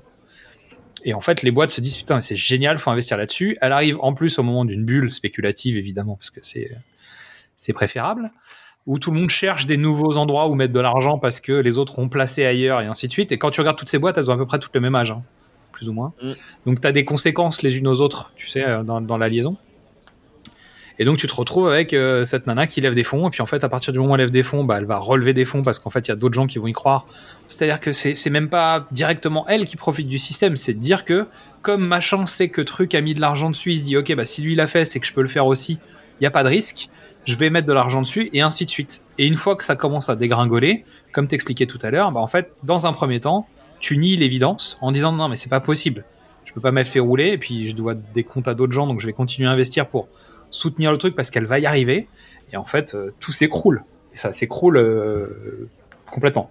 Ouais, mais c'est surtout que là, c'est vraiment. euh, C'est surtout que c'était basé à la base sur un énorme mytho. Dans le sens où ils avaient même pas. Enfin, ils n'arrivaient pas à faire déjà la base du truc. Mais euh, là, l'histoire, elle se base. euh, bah, pourquoi ça s'appelle The Dropout C'est que Elizabeth Halls s'est barrée de ses études pour fonder la boîte. Tout simplement. Comme Zuckerberg. Il n'a pas fini ses diplômes. Euh, et donc, du coup, elle a, elle a décidé de monter euh, sa boîte sur un. Alors qu'on lui a dit, ça c'est dans le premier épisode, on lui dit, elle va voir euh, sa prof qui lui dit, c'est pas possible ce que tu veux faire. C'est physiquement impossible. Et elle en démord pas et là s'enchaîne toute l'histoire de la série. Et donc, du coup, pourquoi on voulait en parler, c'est que bah il y a le pro- verdict du procès qui est sorti la semaine dernière, je crois. Euh, le 5 décembre. Elle s'est pris 11 ans de prison, euh, 11 ou 13 ans de prison. Elle a fait appel. Euh, parce que ça va au-delà du fait d'avoir, entre guillemets, berné des investisseurs. C'est que bah, sa société, elle a fait des analyses sanguines. Ouais, Qui sont avérées qu'il fausses. problématiques. Ouais. Et donc, du coup, euh, bah, c'est grave. Contrairement à la plupart des, des boîtes dont on a parlé là, euh, Où tu que- perds juste de bah, l'argent. des- euh, c'est perdu de l'argent et puis c'est des services de musique, de, de, tra- de transport, de livraison de bouffe. Là, c'est euh, de la santé. fous. data Là, santé. c'est la santé des gens. Hmm. Et que c'est surtout qu'ils ont menti. C'est ça le problème aux US. À partir du moment où tu mens aux US, t'es mort. Hmm. Tu peux, tant que tu mens, tant que tu, tant que tu mens pas, mais que tu Tu éludes, peux tuer des tu gens, sors. mais faut pas mentir. Non, et c'est vraiment le, le motto qui est, qui, qui est sorti de la Silicon Valley, c'est fake it until you make it. Et c'est vraiment, ça représente, Terranos, ça représente exactement ça. C'est qu'elle espérait vraiment y arriver par un quelconque miracle, une découverte scientifique de fou. Et voilà. En fait, elle donc, gagnait du tu temps dit- pour euh, trouver euh, la bonne réponse. Quoi.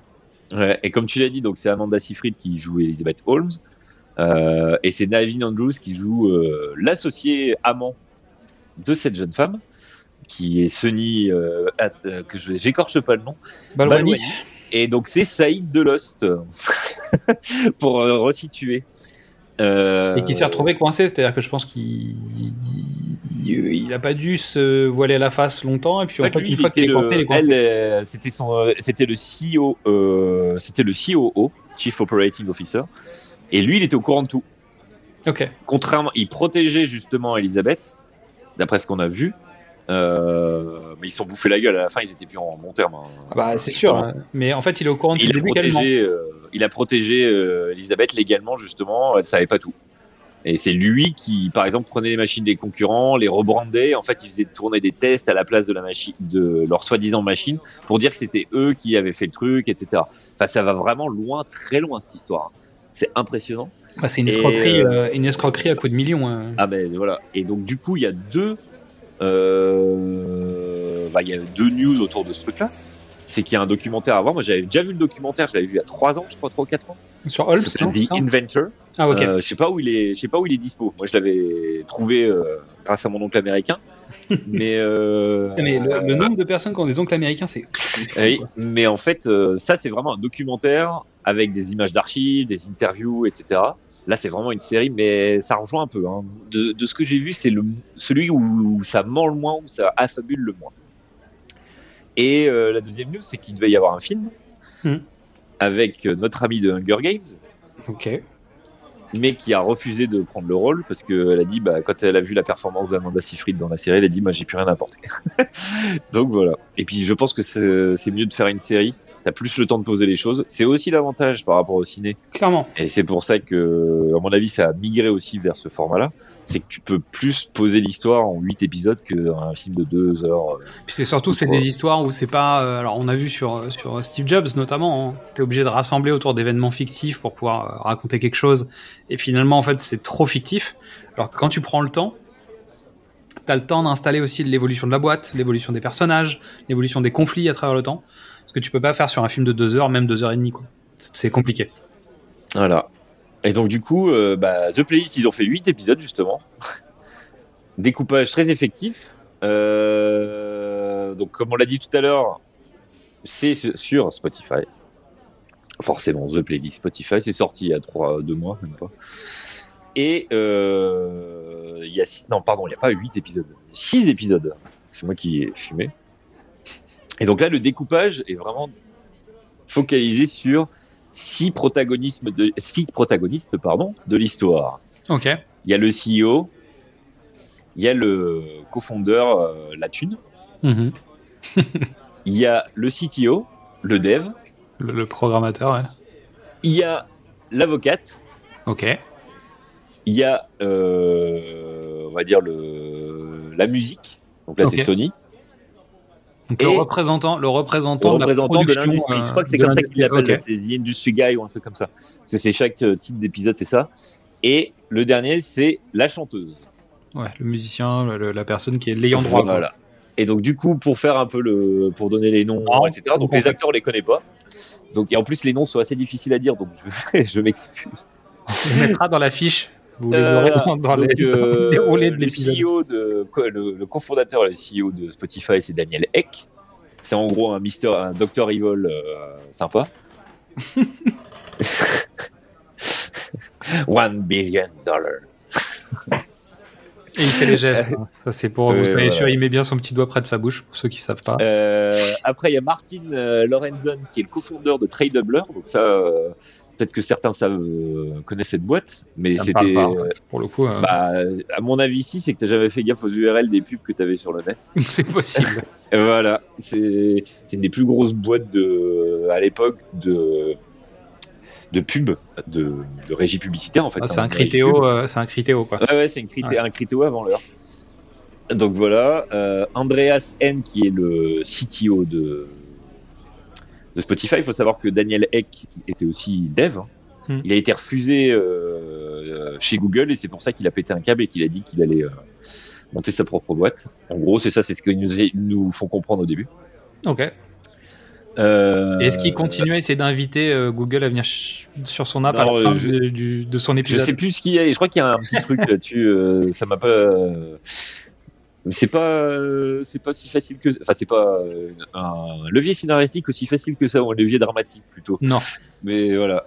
Euh, Il y a Petra Hanson qui est donc la la- l'avocate. l'avocate, Ouais. euh, qui fait plus que de l'avo que de l'avocatie. Il fait plus que du droit. Voilà. Euh, Il y a P- c'est Per Sundin. Euh, c'est le, c'était le CEO de Sony Music euh, euh, Suède. Euh, donc voilà. Et en parallèle, il y a toute l'histoire avec Pirate Bay aussi, Ok. parce que c'est lui qui. Et donc le moment où en fait, la musique s'écroule euh, complètement parce que le MP3 est sorti et que le piratage est à. Pirate Bay, et c'est surtout Pirate Bay, c'était suédois aussi, donc euh, voilà. Et Bobby contre les plateformes, qui est la chanteuse. Ok. Et qui est euh, une ancienne classe, une ancienne étudiante euh, pote de Daniel Eck. D'accord. Et donc du coup, toute l'histoire elle est racontée autour de ces six personnages. Chaque, on voit tous les personnages tout le temps, dans tous les épisodes. hein, c'est voilà. C'est juste que c'est euh, présenté du point de vue. Et il y a un peu de bris, de, de bris du quatrième mur, euh, quelques quelques moments euh, dans l'histoire. Et c'est vraiment euh, une avancée dans l'histoire par rapport aux personnages avec des flashbacks. Donc c'est plutôt pas mal. Ok. Ça donne Donc du rythme. couvre, ça couvre le spectre euh, création jusqu'à maintenant. création jusqu'à maintenant, voit après justement le problème. Euh, c'est le dernier épisode selon moi, parce que le dernier épisode, au-delà d'un des gros faits que je vais aborder après, c'est que le dernier épisode il se passe en 2024 ou 2025. D'accord. Donc tu comprends pas parce que tu arrives il est de euh, enfin spoiler alert hein, si vous voulez pas euh, mais Oui. euh, il se retrouve en hearing euh, devant le Congrès américain. Donc on va savoir pourquoi. Euh, face à Bobby Thomasson justement où il doit un peu à la Zuckerberg qui a dû dé- euh, qui a dû déposer devant le Congrès euh, parce qu'il a fait des conneries avec euh, Cambridge. Et donc du coup là ça rebondit sur toutes les histoires justement qu'il y a eu avec Spotify. Enfin, personnellement, j'en avais jamais entendu parler. Non. Sur le fait qu'il y avait une grève des artistes sur Spotify, il y avait toute une histoire avec Taylor Swift qui ne voulait pas aller sur Spotify Ça, je me que souviens. Spotify ré- rémunérait pas assez bien et tout ça. Mm. Et donc du coup, euh, Netflix là, ils ont décidé de d'introduire ce truc-là. Ok. Donc toute la notion de les GAFAM, ils sont pas bien, ce qui est forcément quelque chose de bien. Mais euh, avec euh, justement le personnage de Bobby Thomasson, qui est la chanteuse, qui n'existe pas dans l'histoire. Ça n'a jamais existé. C'est une allégorie Ok. de C'est une allégorie toute des l'industrie artistes. Ah, des artistes, pas de l'industrie musicale. Non, non, des artistes. qui veulent se faire découvrir sur Spotify et qui euh, ne touchent pas assez de div- oui, on peut appeler ça de dividendes ou de, Ouais, royalties, De royalties, ouais. de royalties par rapport à ce qui se passe. Et là, on l'a vu récemment aussi où tu as un artiste qui a sorti euh, son album découpé en 65 morceaux pour toucher plus en fait. Je sais pas si t'en as entendu parler. euh, Non, mais, euh, C'était il y a deux semaines. C'est Et logique. donc du coup, en fait. euh, voilà, ça rejoint euh, ce truc-là. Et donc du coup, euh, sauf que c'est jamais dit en fait. Dans tout le truc, ce personnage-là n'existe pas.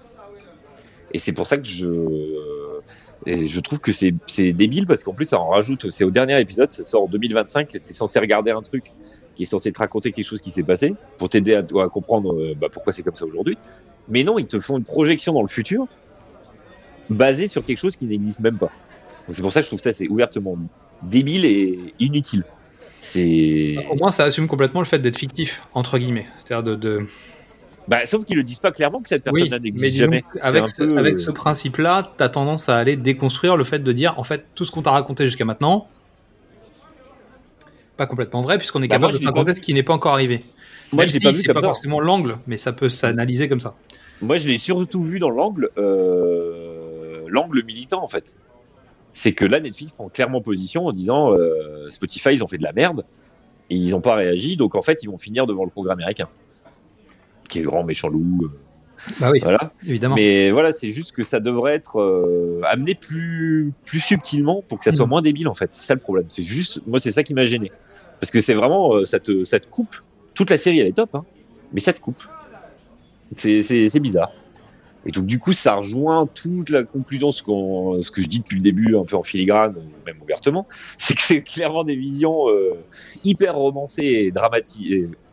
Ouais, ouais, dramatisé. fictive. C'est- c'est- C'est c'est- Pour c'est du drama, quoi. Ouais, ouais, c'est vraiment c'est de la narration qui est faite pour de la fiction.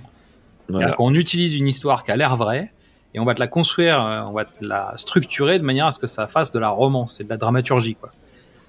Donc euh, c'est euh, c'est Mais je me demande euh, vraiment nécessaire, peu, parce que tu vas pas me dire que si tu racontes l'histoire de Facebook, si tu racontes l'histoire de Microsoft et d'Apple, tu peux, t'as tellement de trucs qui sont vrais et qui peuvent, qui sont tout autant euh, Ouais, qui peuvent entraîner de la, intéressant d'un point de vue euh, Narratif. du- enfin, Mais le, problème, c'est que si tu fais ça, tu vas avoir besoin que les, les ayants droit soient d'accord. L'avantage, c'est quand tu te planques derrière de la romance, tu, alors, en général, ils vont s'attacher à un livre ou un truc euh, où ils vont en mélanger plusieurs. Et donc, en gros, ils se cachent derrière d'autres gens qui sont eux-mêmes cachés vers- derrière d'autres gens.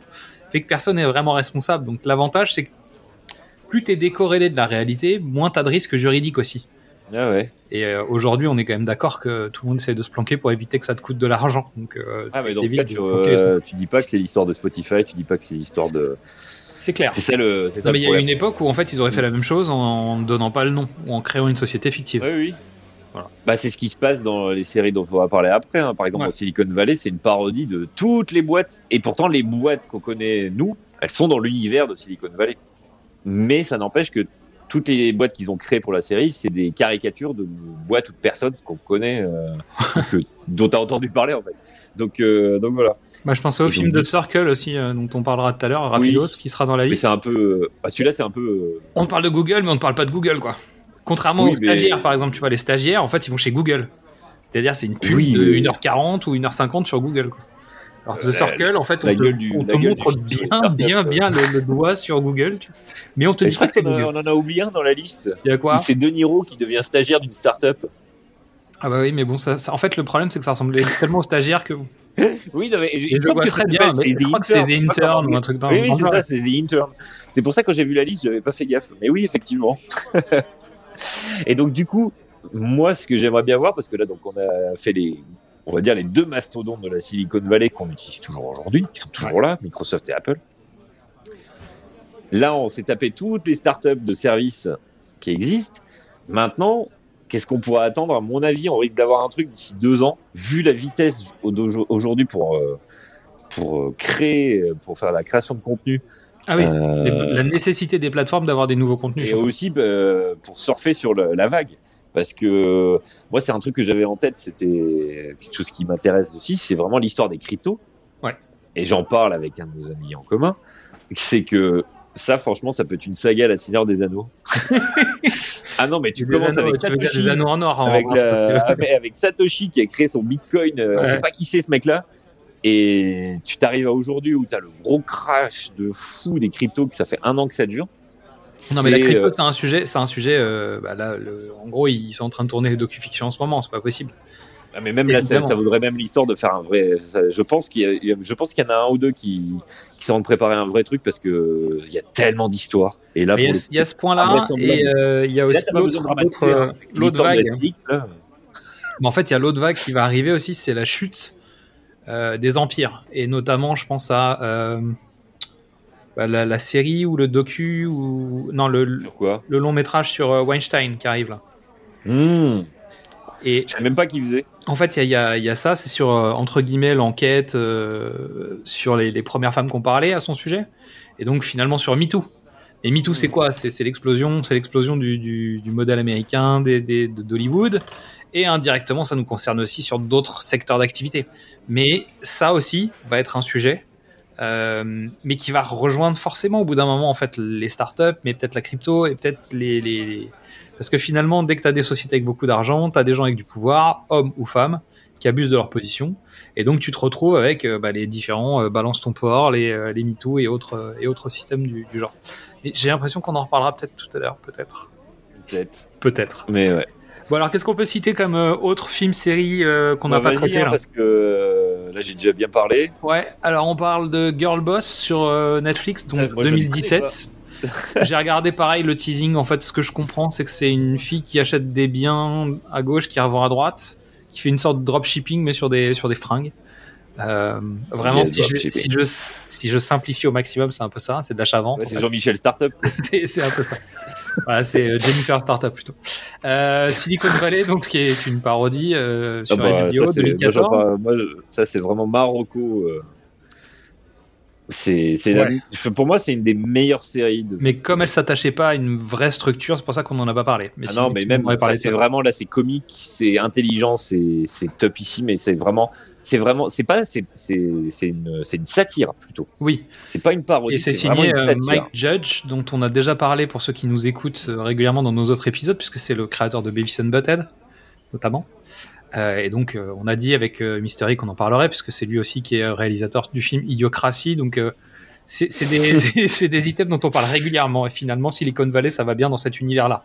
Parce que quand Ah, tu regardes certains des personnages, on dirait Beavis and Butthead, hein, mais avec des vrais comédiens. Mm. Par moment. Startup.com, donc de 2016. Euh, Génération Startup, qui a un documentaire. Startup.com, c'est pas avec Bilbo? Comment il s'appelle Martin Freeman? Si, si. C'est celui-là, oui, j'ai Ouais. jamais voulu. D'accord, jamais voulu regarder celui-là.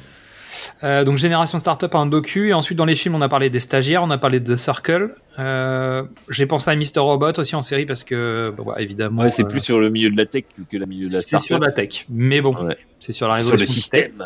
Ouais, le mal. Et en poussant un peu, on peut aller sur Ex Machina aussi, qui parle Ouais. d'intelligence artificielle, de robotique et tout ça. Alors même si c'est un prétexte pour le film. hein.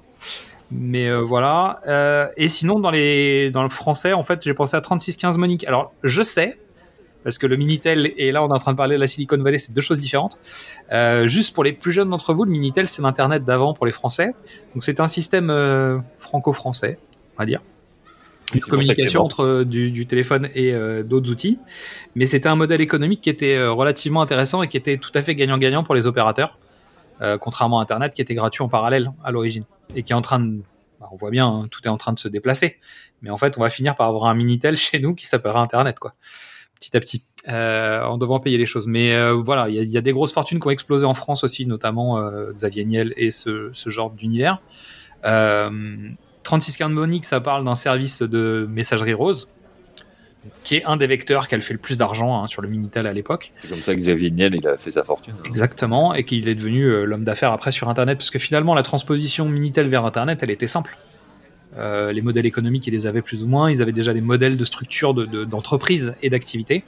Et donc, résultat, euh, c'est une version française de, des prémices d'Internet, avec une touche évidemment comique, etc. Donc, euh, si jamais vous avez l'occasion, c'est sur OCS, si je dis pas de bêtises. Je connais pas. Il y a une série, mais c'est pas, c'est vraiment sur le milieu du jeu vidéo. Ah. C'est une produit qui est, c'est produit par Ubisoft, c'est sur Apple. C'est vraiment topissime. La dernière saison est un peu pourrie, elle est en cours de diffusion, mais les deux premières, c'est sorti juste avant le confinement. Euh, ils ont fait un épisode spécial confinement, justement, qui est génialissime. En confinement. ok. Euh, c'est des mini, c'est 8 ou, euh, 8 ou 9 épisodes. Par saison. Ça s'appelle. Mythic Quest. Et c'est topissime. C'est c'est Silicon Valley sur un studio de jeux vidéo.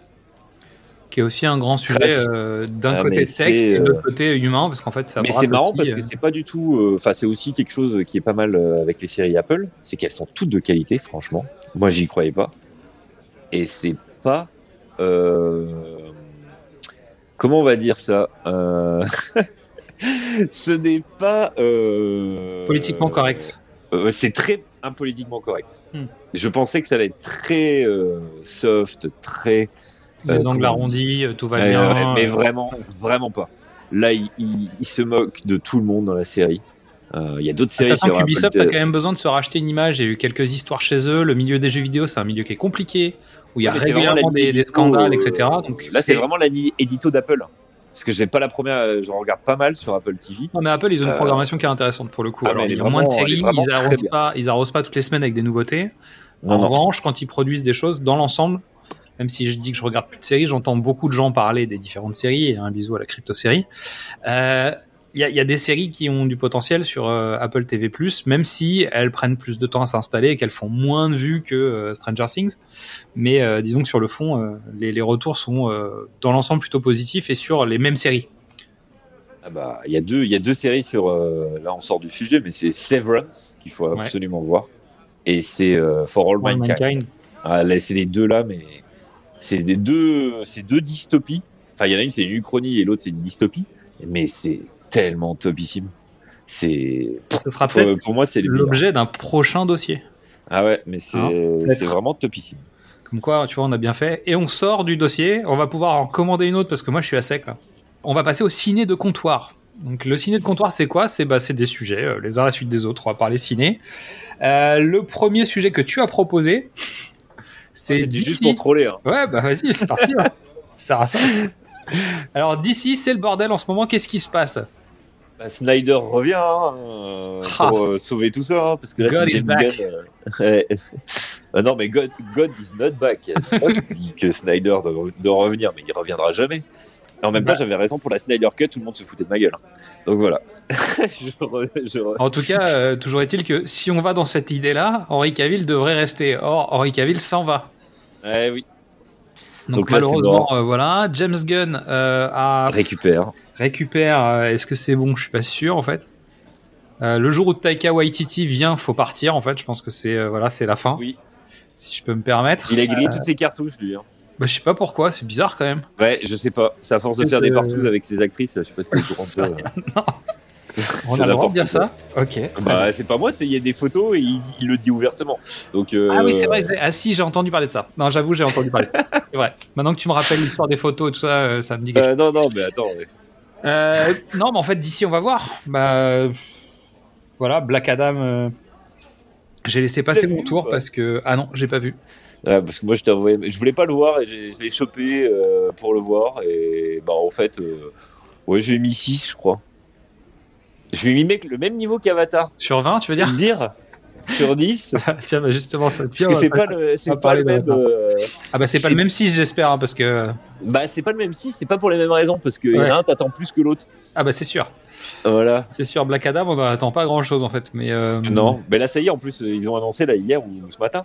C'est fini, il y a plus Black Adam, c'est hop, dégage. bah, en même temps, en fait, euh, il, il- bah, je veux dire, il a défendu son bout de gras, hein, Dwayne, mais euh, ça, ça suffit pas. En revanche, ils sortent quand même un Shazam 2. Mais on va en parler justement. Alors, Il y a pas Shazam dans Black Adam, c'est complètement con. non mais il devait, il devait en fait euh, mixer les personnages si j'ai bien compris. C'est Bah, le sais rien, mais moi, euh, je- normalement. Je, je connais pas trop le lore, mais logiquement, Moi non plus. c'est le, c'est les deux, c'est les, c'est les deux antagonistes, Black Mais Adam c'est et. Shazam, Exactement. et ils sont, il est pas dans le film. Bah non. Donc, euh, je comprends. Enfin, j'ai pas compris ce qu'ils ont branlé. C'est comme d'hab, hein, de toute façon. C'est du niveau de Star Wars avec euh, la Kennedy. hein. Ils font les films sans prévoir euh, l'histoire, c'est beau. Non, mais vous- en fait, on fait une trilogie avec trois réalisateurs différents, mais surtout si on peut éviter qu'ils se parlent, c'est mieux. ok, bah écoute, euh, si tu veux. on sait jamais, ils pourraient se mettre d'accord pour nous de sortir de la, de la boucle. Donc, t'étais en train de tacler Avatar, moi je sors du cinéma, donc euh, on, pour l'info, euh, si jamais on sort cet épisode vraiment, on est le 21 décembre, je suis en retard, je sors d'Avatar. C'est-à-dire que juste avant qu'on débute l'enregistrement, j'étais au Cinoche. Euh, Moi, je l'ai vu jeudi dernier. donc j'ai pas eu le temps de maturer mon film, euh, mais je sors relativement content. Plutôt Ah. content même, dans l'ensemble. J'étais, euh, j'aurais parié le contraire. Ce qui est quand même rare. Euh, tu vas me dire pourquoi t'es content parce que. vas-y, vas-y, je vais te raconter pourquoi je suis content. Alors on va pas spoiler, je raconte pas d'histoire, on rentre pas dans le détail de l'histoire et machin, on laisse les gens aller voir le film. De toute façon, il n'y a pas d'histoire. Euh, en gros, pourquoi je suis content? Je suis content parce que déjà j'ai revu Avatar 1 il y a pas longtemps. Et euh, comment dire? La trame principale de l'intrigue ne m'intéresse pas tant que ça en fait dans le film. C'est-à-dire j'y allais pas pour ça, vraiment. Euh, donc en fait on est sur des codifications euh, et pour en avoir débattu euh, à titre personnel euh, en sortant de la salle, euh, l'intrigue elle est pas l'intrigue de base, la trame, elle est relativement attendue et entendue. euh, donc il y a, a aucune surprise entre guillemets. Après, il y a des choses sur lesquelles je m'attendais pas qu'on m'emmène dans ce sens-là, donc ça c'était intéressant. Et surtout, ce qui ce que j'attendais, c'est comment on va recréer un lore et où est-ce qu'on va et et comment tu projettes de faire sept films avec le même univers. Et là, pour le coup, là-dessus, euh, je, je pas. bah, en fait, j'ai pris j'ai pris ce que j'avais à prendre dans le film. Et euh, technologiquement parlant, les avancées, elles, ont, elles sont là, en fait, il n'y a rien à dire. Et après, euh, sur l'univers, sur le lore, etc., bah, je trouve que c'est très riche. Et comme pour le premier, il y a énormément de thématiques traitées dans le film. Beaucoup de clins d'œil au cinéma. Et en fait, on se rend compte que James Cameron, il a, je sais pas, 8, 10 marottes. Et en fait, euh, depuis l'origine de son premier film, en fait, il tourne autour de ces 10 marottes. Et elles sont toutes là, en fait. Euh, au point de refaire une partie de Titanic, tu vois, euh, carrément dans, dans, dans le Ouais, film. ouais, mais bon. T'as voilà bouffé, beaucoup de euh, member- t'as bouffé beaucoup de member berries, c'est ça? Je sais pas, mais en tout cas, pour l'instant, voilà où j'en suis, moi, dans le film, euh, dans ma réflexion globale. Bah moi, ma sortie, j'avais, j'ai pas été déçu. Été ennuyé. Et euh, pour moi, bah j'ai, je le reverrai jamais. Ok. Voilà, clairement. Il est trop long. Mais pour ce qu'il raconte. T'as ressenti la longueur quand tu y étais ou pas? Ah, complètement. Ok, d'accord. Et la longue, moi, j'aurais, j'aurais Moi, je, je suis passé, euh, moi, c'est passé comme une lettre à la poste. En revanche. Je l'ai pas vu en 3D. Ouais. Euh, Ça, ça peut peut-être aider un peu, mais je suis pas sûr que ça fasse bah, tout le job. Mis à part, oui, l'effet euh, spectacle, euh, expérience de ciné, voilà. Mais à la rigueur, pour la, la raison pour laquelle je le reverrai, peut-être, c'est le voir en 3D au ciné. En- voilà, pour voir Ouais. ce que ça, ce que ça fait. Mais euh, sinon, pour moi, euh, si je, sans spoiler ou tout ça, juste en quelques phrases, c'est un reboot du premier pour faire entrer la nouvelle génération dedans, pour enfin raconter quelque chose de bien euh, dans le 3 et le 4. Pour moi, j'attends vraiment plus le 3 et le 4. Je suis d'accord avec toi. En fait, on est sur un redémarrage. C'est-à-dire qu'en fait, le 1, c'est un élément euh, solo. C'est-à-dire il peut, il peut vivre seul. Il fallait redémarrer, 15 ans après, quasiment. Mettre en place l'histoire pour une nouvelle génération de spectateurs aussi, qui ont dû le voir à la télé, euh, qui ont dû découvrir les personnages et machin. D'autres qui le découvrent brut aussi, qui le voient pour la première fois. Et ça, oui, c'est une sorte de soft reboot du premier, entre guillemets, même si je trouvais qu'il y avait certaines thématiques dans le premier qui étaient mieux utilisées. Là, il est obligé de traiter autrement. Et donc, il joue avec le, le côté générationnel. Et euh, il prépare un lancement pour les autres, les autres épisodes. Et en fait, il place déjà des pierres. Et tu sens euh, plein de choses se positionner euh, Mais pour il les, place les aussi des épisodes. pierres dans les interviews qu'il donne, hein, parce que J'ai rien vu. Cameron, hein. euh, parce que si c'est il nous fait le coup de Terminator euh, Dark Fate, euh, bah, il a fini par dire que Dark Face c'était de la merde. Hein. Ça, ça oui, je sais, mais jours il disait que c'était bien et que c'était le meilleur Terminator depuis qu'il l'avait fait, quoi. Donc, il faut arrêter deux minutes.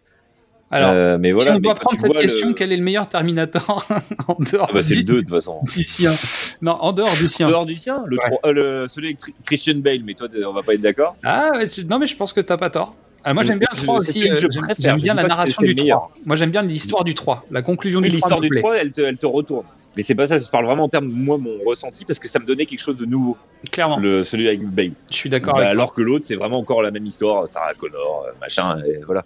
Mais Moi, j'ai hâte de savoir quand le, le T1000 va, bah, ou le T800 va devenir un- une femme.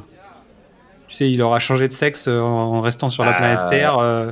Non, non, Bah, mais il je- a- vraiment. C'est-à-dire que le Dans robot aura changé de sexe lui-même parce qu'il aura Ouais. trouvé ça cool euh, de changer de Mais ça, sexe. ça sera dans Avatar 5. Hein. Justement, quand tu lis les interviews de, de, de Cameron, il dit que ça se passe sur Terre. Donc, euh, c'est pour ça que je dis. Potentiellement, il essaye de faire un teasing, parce que pour le coup, là, c'est vraiment intéressant. Et je sais pas si on ira droit. De toute façon, euh, apparemment, il est en train de flopper au box-office aux US, donc c'est même pas sûr qu'on ait les suites. hein. Ouais, on verra. Même si tout est tourné, il y a aucune post-prod qui est faite. Il y y a des, il y a des choses qui sortiront, les plateformes l'achèteront, il n'y a pas de raison. En fait, ce serait dommage. euh, Après, euh, ce qui est intéressant aussi, c'est en fait là où j'ai trouvé c'est intéressant le film en sortant de me dire, c'est dommage qu'il ait pas continué Alien par exemple, tu vois. Quand tu vois ce qu'il est capable de faire avec ça, de dire il aurait continué Alien, euh, ça aurait pu être pas mal. En pas sûr qu'il ait voulu le Titanic, euh, faire. je sais pas. Mais faire la faire la suite de Titanic c'était plus difficile, mais euh, pour, pour, la- Ouais. pour Alien c'était jouable. Bah non, alors- même faire la suite de Terminator, hein. il aurait pu. euh, Bah, il aurait pu continuer, mais je pense qu'en fait son Terminator 2 pour lui c'est un sujet clos en fait. Alors, ils vont les droits, Oui, les autres font ce qu'ils veulent, tu vois, mais euh, déjà son 2, Terminator 2 était déjà une sorte de soft reboot de Terminator 1. Ouais, mais Parti, quoi. le- Il est dans le... Dans, le... dans le top des meilleures suites quand même. Ah, clairement, c'est aussi pour ça qu'Avatar 2 n'était pas euh, relativement inquiétant, parce que tu savais que la seule suite qu'il avait déjà faite, Mm. tu vois, avait, avait, mais c'était un peu son projet bébé, donc euh, faut voir. Bon, en parlant de suite justement, euh, cette année, je vais vous faire une liste de ce qui arrive là, dans plus ou moins dans l'ordre de sortie. Alors il y a des, il y a des dates de sortie plutôt américaines, des- d'autres françaises, mais c'est pour voir les différentes suites et plus si affinité. Donc on a Magic Mike 3 qui arrive, il y a Alibi 2 qui arrive, Alibi- Alibi.com. Alibi.com 2 qui arrive, il y a Ant-Man 3 qui arrive, il y a Creed 3 parce qu'on a prévu nous de faire euh, ce qu'on a fait l'année dernière parce qu'on avait fait les, les Rocky l'année dernière, on attendait Creed 3 pour faire les Creed. Donc cette année, euh, on tournera des épisodes sur Creed. Il y a Scream 6 qui arrive, le teaser vient de sortir là. Ça se passe à New York. Ouais. Euh, John Wick 4 qui arrive, Les Gardiens de la Galaxie 3, Spider-Man 2, donc Spider-Man euh, le, le- Le la version New. Generation, hein, donc euh, Spider-Verse. Euh, Mission loupé. Shazam 2. J'ai loupé Shazam. Ah oui, j'ai loupé Shazam. Alors, Scream 6 qui se passe à New York, Shazam 2 dont on a déjà parlé, John Wick 4 qui arrive, Les Gardiens de la Galaxie 3, Spider-Man 2, donc Spider-Man de New Generation, donc les- le, le film d'animation, hein, Into the Spider-Verse, Euh, Mission Impossible 7 qui sort au mois de juillet, Euh, Est-ce qu'on parle de la Enfin. vidéo qui tourne en ce moment sur Internet ou pas? Elle est sortie hier, oui. Donc Ouais. le, 20, le 20 décembre, elle est sortie euh, 10 minutes de behind the scenes de la cascade la plus dangereuse qui était réalisée au cinéma. Et donc du coup, tu vois Tom Cruise s'envoler sur une moto, euh, sur une rampe, Ouais. avec un parachute. Ouais. Et c'est vrai que ça a de la gueule. En fait, c'est pas- la, scène- c'est la scène du dernier Bond, mais sauf qu'en fait, au lieu de sauter d'une rampe euh, vers un mur, il saute dans le vide et en plus, il a un parachute, quoi. Donc bon, bah, c'est du grand, du grand Tom Cruise, quoi, comme d'habitude. Mm. J'ai envie de te dire. Euh, dans les autres sorties plus tard dans l'année, donc il y a The Meg 2. Ça, Ça, je savais pas. Tu vois que c'est c'est extraordinaire. ça, ça me fait, ça me fait mon année, je crois. Euh, Dune 2 arrive, donc la, la suite du film de Denis Villeneuve, qu'on n'ira pas voir en avant-première. Non, Hein, je sais pas fuck le. Grand Rex. Si vous nous écoutez au Grand Rex. Je suis pas sûr que ce soit de leur faute, mais euh, fuck le Grand Rex aussi. euh. Fuck, fuck l'organisation de ce Dune 1 au Grand Rex. Euh, J'ai mon autographe de Denis Villeneuve. C'est tout ce qui compte. Ah tiens, là-dessus on va pas non plus être d'accord, je crois. Euh, SOS Phantom 5, est-ce qu'on peut l'appeler 5 ou pas? Non, c'est ce que je te disais. euh, même là, j'ai trouvé pour les cadeaux de Noël, il y avait des packs euh, Blu-ray euh, 4K. Des, Et Il y a la trilogie plus trois. 1. Non, mais en fait, ils mettent les trois. C'est trop marrant.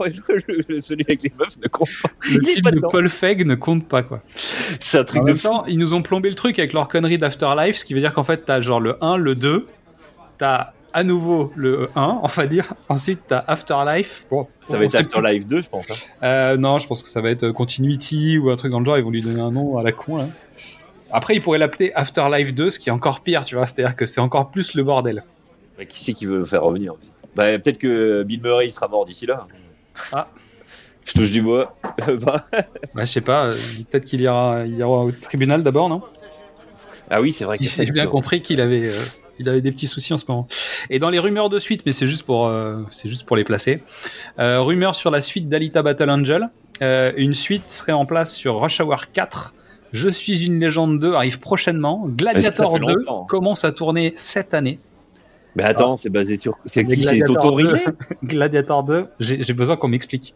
Parce que je faisais Mais une vu? sur Titanic 2 tout à l'heure, mais Gladiator 2, Mais je c'est te l'avais envoyé le... il y a longtemps, on m'avait débattu de ça? Je t'avais envoyé le pitch parce qu'il y avait déjà un scénar qui avait été écrit sur Gladiator 2. C'est sur la fiche Wikipédia. C'est sur le fils de Maximus. Et non, c'est non, c'est que c'est énorme. Il revient d'entre les morts. C'est un truc, fant- ça devient un truc fantastique. Ah. Mais je sais pas, c'est toujours Tonton Riley qui est prévu. Oui, a priori, c'est Ridley Scott. Oh purée. Ah bah oui. Bah, le dernier Oh duel, c'était une préparation finalement à remettre des films en costume. Quoi. Et Deadpool purée. 3, en fait, a commencé à teaser. Là, ça y est, voilà, ils ont. Et ils le disent qu'ils ont pas de Napoléon, scénario. il mais- sort quand? Napoléon, je sais pas. Je sais même pas quand est-ce Bah, qu'il il sort parce tarder, que. non Bah oui, c'est pour ça. C'est son film de cette année. Ridley Scott 2023. Ouais, ouais. Il est prévu pour quand? Ah non, c'est un film de T d'Apple TV Plus. Ça va pas sortir au ciné Il va pas sortir au cinéma. Non. Ah, Ah, bon, bah, alors là, je. Alors là, je. on Eh ben, c'est du direct. Voilà, on est en live. Ah mais j'étais persuadé qu'il était aussi qu'il allait sortir au ciné, moi celui-là. Ah, bah ouais. non. Bah, moi, je pensais aussi. Ok. Pour cette année. Très bien. Et on va passer donc aux, bah, aux séries comptoirs, aux séries de comptoir. Parce qu'on a fini avec les, les films. T'avais des trucs à rajouter? Non. Parce que c'est déjà pas mal. Hein. Déjà. Et, Bah et ça non, veut pas dire qu'on n'a pas, commentaires- on n'a pas parlé des bandes annonces. Hein. Là, on parle juste des sorties. Alors les sorties en cours et les sorties à venir. Les bandes annonces, ce sera un, autre moment euh, plus tard. Euh, donc pour les séries, moi, je voulais parler de Willow que j'ai regardé. Je m'abstiendrai. Hein euh, puisque en fait on vient de finir le, le calendrier de l'avant euh, chez nous là et que en fait Willow a fait débat cette année dans le calendrier de l'avant parce qu'on on avait envie de le mettre et en même temps on voulait pas parce qu'on attendait la série. Donc j'ai regardé les six premiers épisodes, les quatre premiers épisodes, quatre. Voilà. Et j'en dirai pas plus parce que je vais attendre la fin. Il y a des Moi, trucs qui m'ont plu, il y a des trucs qui m'ont pas plu. Euh, Moi, je suis pas du tout Willow, donc je n'ai jamais vu le film et je n'ai pas envie de regarder la série. pour. Alors, pour essayer d'expliquer ce qui est Willow, donc c'est un projet qui est, euh, qui est de l'univers de George Lucas. En gros, George Lucas fait Star Wars, ça se passe bien, et donc il se dit, hey, si je faisais euh, Star Wars mais en version médiévale fantastique. Hashtag je peux pas faire le Seigneur de hashtag je peux pas faire le Seigneur des Anneaux parce que bah il y a déjà plein de gens qui ont les droits et tout s'est cassé les dents dessus. Donc résultat, on va dire que c'est une sorte de transposition d'un Star Wars sur le médiéval fantastique. Vraiment, si je dois vraiment faire le résumé basique, c'est ça. Euh, C'est avec Warwick Davis dans le rôle principal que, euh, que George Lucas a rencontré en faisant le retour du Jedi. Et il part avec Val Kilmer et ils enquillent euh, donc un film d'aventure qui, quand j'étais gosse, était vraiment chouette. Euh, je trouve qu'il a vieilli, mais dans l'ensemble, mon cœur d'enfant euh, continue à trouver que c'est cool. Je vais essayer de le tester avec la nouvelle génération pour voir ce que ça donne, mais je pense qu'il y a suffisamment d'épicness pour, pour que ça fonctionne. Chez des plus petits en tout cas. La série. remaster ou pas? Hein, ouais, ils ont fait, ils ont fait un remaster dessus, sans trop saccager les effets visuels, donc ça c'est assez cool. Même si c'est un peu trop nettoyé par moment, mais c'est potentiellement le problème de la série, c'est qu'elle est trop propre. Tout est trop propre. Les décors sont trop propres, les costumes sont trop propres, les personnages sont trop propres. Euh, tu sens, tu sens qu'il y a eu de la commande, quoi. Ça, ressemble à ça. Il y a des personnages féminins intéressants quand même dedans, malgré tout, même si tu sens le pilotage pour en avoir. Euh, je trouve que c'est intéressant et la façon dont il les traite pour le moment a l'air d'aller dans le bon sens. Tu fais la transition avec la prochaine série. là. Exactement. Et le fan service est à peu près bien géré. C'est-à-dire qu'en gros, ça marche dans les traces du film sans être lourdingue. Mais il y en a, évidemment, et ça, ça va dans l'esprit de la série. Donc c'est plutôt bien géré, je trouve. Donc on va parler de maintenant de Benjamin Gates, enfin de Trésor perdu, donc qui est la série euh, Disney Plus tirée de l'univers de Benjamin Gates. Sorti aujourd'hui. Euh, la suite, tu veux dire? Bah non, la, la série, euh, le premier épisode aujourd'hui. Ah non, je les ai, j'en ai vu un déjà. C'est sorti il y a quelques jours déjà. Ah bah d'accord, donc c'est sorti il y a pas longtemps. Oui d'accord. Ça vient, ça de sortir. Ça vient de sortir. Euh, bah, c'est sorti là récemment. Donc en gros, c'est un personnage qui a rien à voir avec l'univers de Benjamin Gates, qui va se retrouver dans l'esprit Benjamin Gates. Donc il y a des personnages qui vont revenir, etc. Donc j'ai pas tout regardé. Parce que Bah, il y a des les- personnages. les euh. Il y a des personnages qui sont communs. Mm. Après, la question c'est est-ce que ils vont vraiment en faire quelque chose après Mais en tout cas, euh, voilà, c'est un spin-off. Bah, Euh, hein, euh, le fait que ça relance aussi les films hein, avec Nicolas Cage. Ça pourrait. Et en Mm. même temps, c'était pas pire. Donc, euh, bon, ça vaut pas, ça vaut pas d'autres ça fait choses. partie des bons films d'aventure. bien what the fuck quand même, les Benjamin Gates. Ouais, bah, c'était sympa. Bah oui, c'est rigolo. Et c'est l'Amérique qui essaye de s'inventer une mythologie, je trouve ça cool, quoi. Mhm, Après, ça vole Une pas mythologie euh, complotiste. bah, bien sûr. c'est normal. Euh, bah, justement, en parlant de complot, euh, la série Ballerina, donc spin-off de John Wick, là, qui, qui est en préparation, avec Anna Ouais. de Armas dans le rôle principal, puisque bon, bah, elle a fait sensation dans Bond, donc c'est, ça me paraît pas mal comme idée. Donc je sais pas si ça vaut le coup, mais bon, c'est John Ah, Wick, ouais. donc faut, faut que ça continue. Et, et dans Ah, les, dans le jeu vidéo. Il y a le jeu vidéo aussi, John Wick. Alors moi je joue à un jeu euh, qui s'appelle Pistol Whip en VR et qui est donc euh, une sorte de John Wick mais dans réalité virtuelle, c'est-à-dire que en gros l'objectif c'est que tu avances en ride shooter euh, et comme dans euh, Beat Saber donc sur le tempo, en fait tu dois buter Ouais. des mecs avec des flingues. Voilà. et ça rejoint aussi un peu tout- Super Hot, le jeu VR où en fait tu dois éviter les balles, tu sais. Ah oui, celui que tu. Oui, euh, pencher, j'avais- voilà. J'avais essayé aussi quand Et, tu euh, avais dit d'essayer.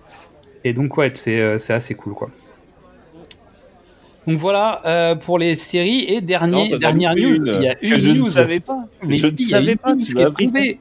Lucie de Luc Besson en série télé, peut-être. peut-être. Ah oui. Et donc donc, bah, donc c'est de, de quoi mettre de l'eau dans le moulin de Durandal, hein, comme on, comme on Oui, dit. pour euh, le faire refaire chialer une deuxième fois. Voilà. Je crois que je vais pas aller plus loin sur ce sujet de Lucie en fait. Euh, je vais, je vais m'arrêter ça là. peut. euh, remarque que ça rejoint. euh, tu connais le film Limitless? Oui. Eh ben, ils ont fait une série Limitless. Oui. Ça, re- ça marcherait. Après la question c'est est-ce qu'il fallait faire une série limitless? Mais bon. Non. Mais le film, moi, je l'aime bien. hein, ce- Ouais, c'est le juste que- concept est- Le concept est très bien. Mm. Malheureusement, bah, c'est comme euh, le, le film avec Justin Timberlake sur le temps. Oui. Time Out, non, c'était ça? Euh, time. euh, oui, je crois que c'est Time Out. En fait, qui, qui, qui vire très rapidement une sorte de Robin des Bois, euh, Robin des Bois futuriste, ouais. Ouais, puis Mais- romance surtout. Mais c'est- là, vois, malheureusement, pareil, ça, ça tient pas sur la longueur, en fait. Bah non, ça tient pas parce qu'il faut faire une série. Ok, pourquoi pas. Mais bon, j'ai pas regardé Limitless, donc je sais pas. Le film, je l'ai vu. Et euh, je trouvais que le concept, en Moi, fait, j'ai regardé deux trois épisodes et après t'as avec Bradley Cooper, il rejoint la série Ouais. après, mais en caméo. Ah ouais, donc c'est pas, va- c'est pas un reboot, c'est pas un reboot de la série, c'est pas un reboot un- du film, c'est dans un... le même univers. D'accord, ok. Dans le même univers et apparemment c'est le mec qui a chopé des pilules en même temps ou après Bradley Cooper dans le film. Et donc voilà. Oui, ce qui est problématique parce qu'en fait, à partir du moment où tu fous ça dans le même univers, en fait, t'as une fin à cet univers, entre guillemets. Ce qui était dépendant de l'histoire du film, la en fait. s'arrête au personnage. Bah Euh, ouais. S'il y en a un qui crève. euh, Enfin bon. Euh, on parlera peut-être de ça d'ailleurs dans un prochain dossier parce que les séries tirées de films et les films tirés de séries, euh, c'est des, des thématiques qui se croisent et il y a des, il y a des, comment dire, il y a des temporalités. C'est-à-dire que pendant un temps, on va prendre des séries, on va les adapter au cinéma et puis en fait, la- juste après, on va plutôt prendre des films et on va les, on va les mettre en Mhm. série télé. Euh, donc là, on va passer au DVD Blu-ray 4K, donc les sorties en fait euh, sur support physique. Et oui, ça existe encore, hein, y il y, a encore de ça. Ce qui me permet à moi de parler des vieux films et ça, c'est cool. Euh, moi, je viendrai en mode troll après. donc je, je vais parler de 5-6 projets qui sortent. Donc le premier euh, s'appelle La Revanche des Humanoïdes. Donc c'est un film signé euh, Albert Barillet. C'est un film d'animation qui date de 1983 et qui est tiré de l'univers de Il était une fois euh, l'homme, Il était une fois l'espace. Et tu sais, c'est cette série de dessins animés hein, pour les enfants. D'accord. Et c'est un long métrage d'Il était une fois l'espace. Donc, euh, il sort en support avec un joli coffret, donc euh, je recommande d'aller euh, jeter un œil, surtout pour la nouvelle génération, ça peut être marrant de partager ce truc, que j'ai dû voir au cinéma. Mm. Je crois que c'est un des premiers films dont je me souviens avoir été voir au Cinoche, donc ça, ça date pas d'hier, parce que le film date de 83. Euh, je voulais parler du secret de la pyramide de Young Sherlock Holmes. Ça, c'est pour toi un peu. Euh, Bah, je l'ai- trouvé l'année dernière, j'ai regardé 5 minutes, j'ai pas réussi à tenir. donc qui est signé Barry Levinson euh, et qui est sorti en 1986. Donc c'est l'histoire de comment Sherlock Holmes a rencontré Watson dans une temporalité en tout cas, euh, et comment ils ont résolu leur première enquête ensemble. Sherlock Universe. Il y a des trucs intéressants et surtout, je crois qu'on en a déjà parlé dans un épisode puisque c'est la première fois qu'un personnage est animé 100% à l'ordinateur au Cinoche. Euh, en dehors de Tron, bah, je veux dire, il y a, il y a T'es Tron sûr que c'est pas ordinateur Ouais, ouais, il y a- c'est de l'image de synthèse ou un truc comme ça. En tout Oui, cas, non, le film possède la vraie image de synthèse. un, un personnage qui est animé euh, vraiment euh, en image de synthèse et qui est pas fait à l'ordinateur. C'est la différence avec Tron, par exemple, je crois. Mm.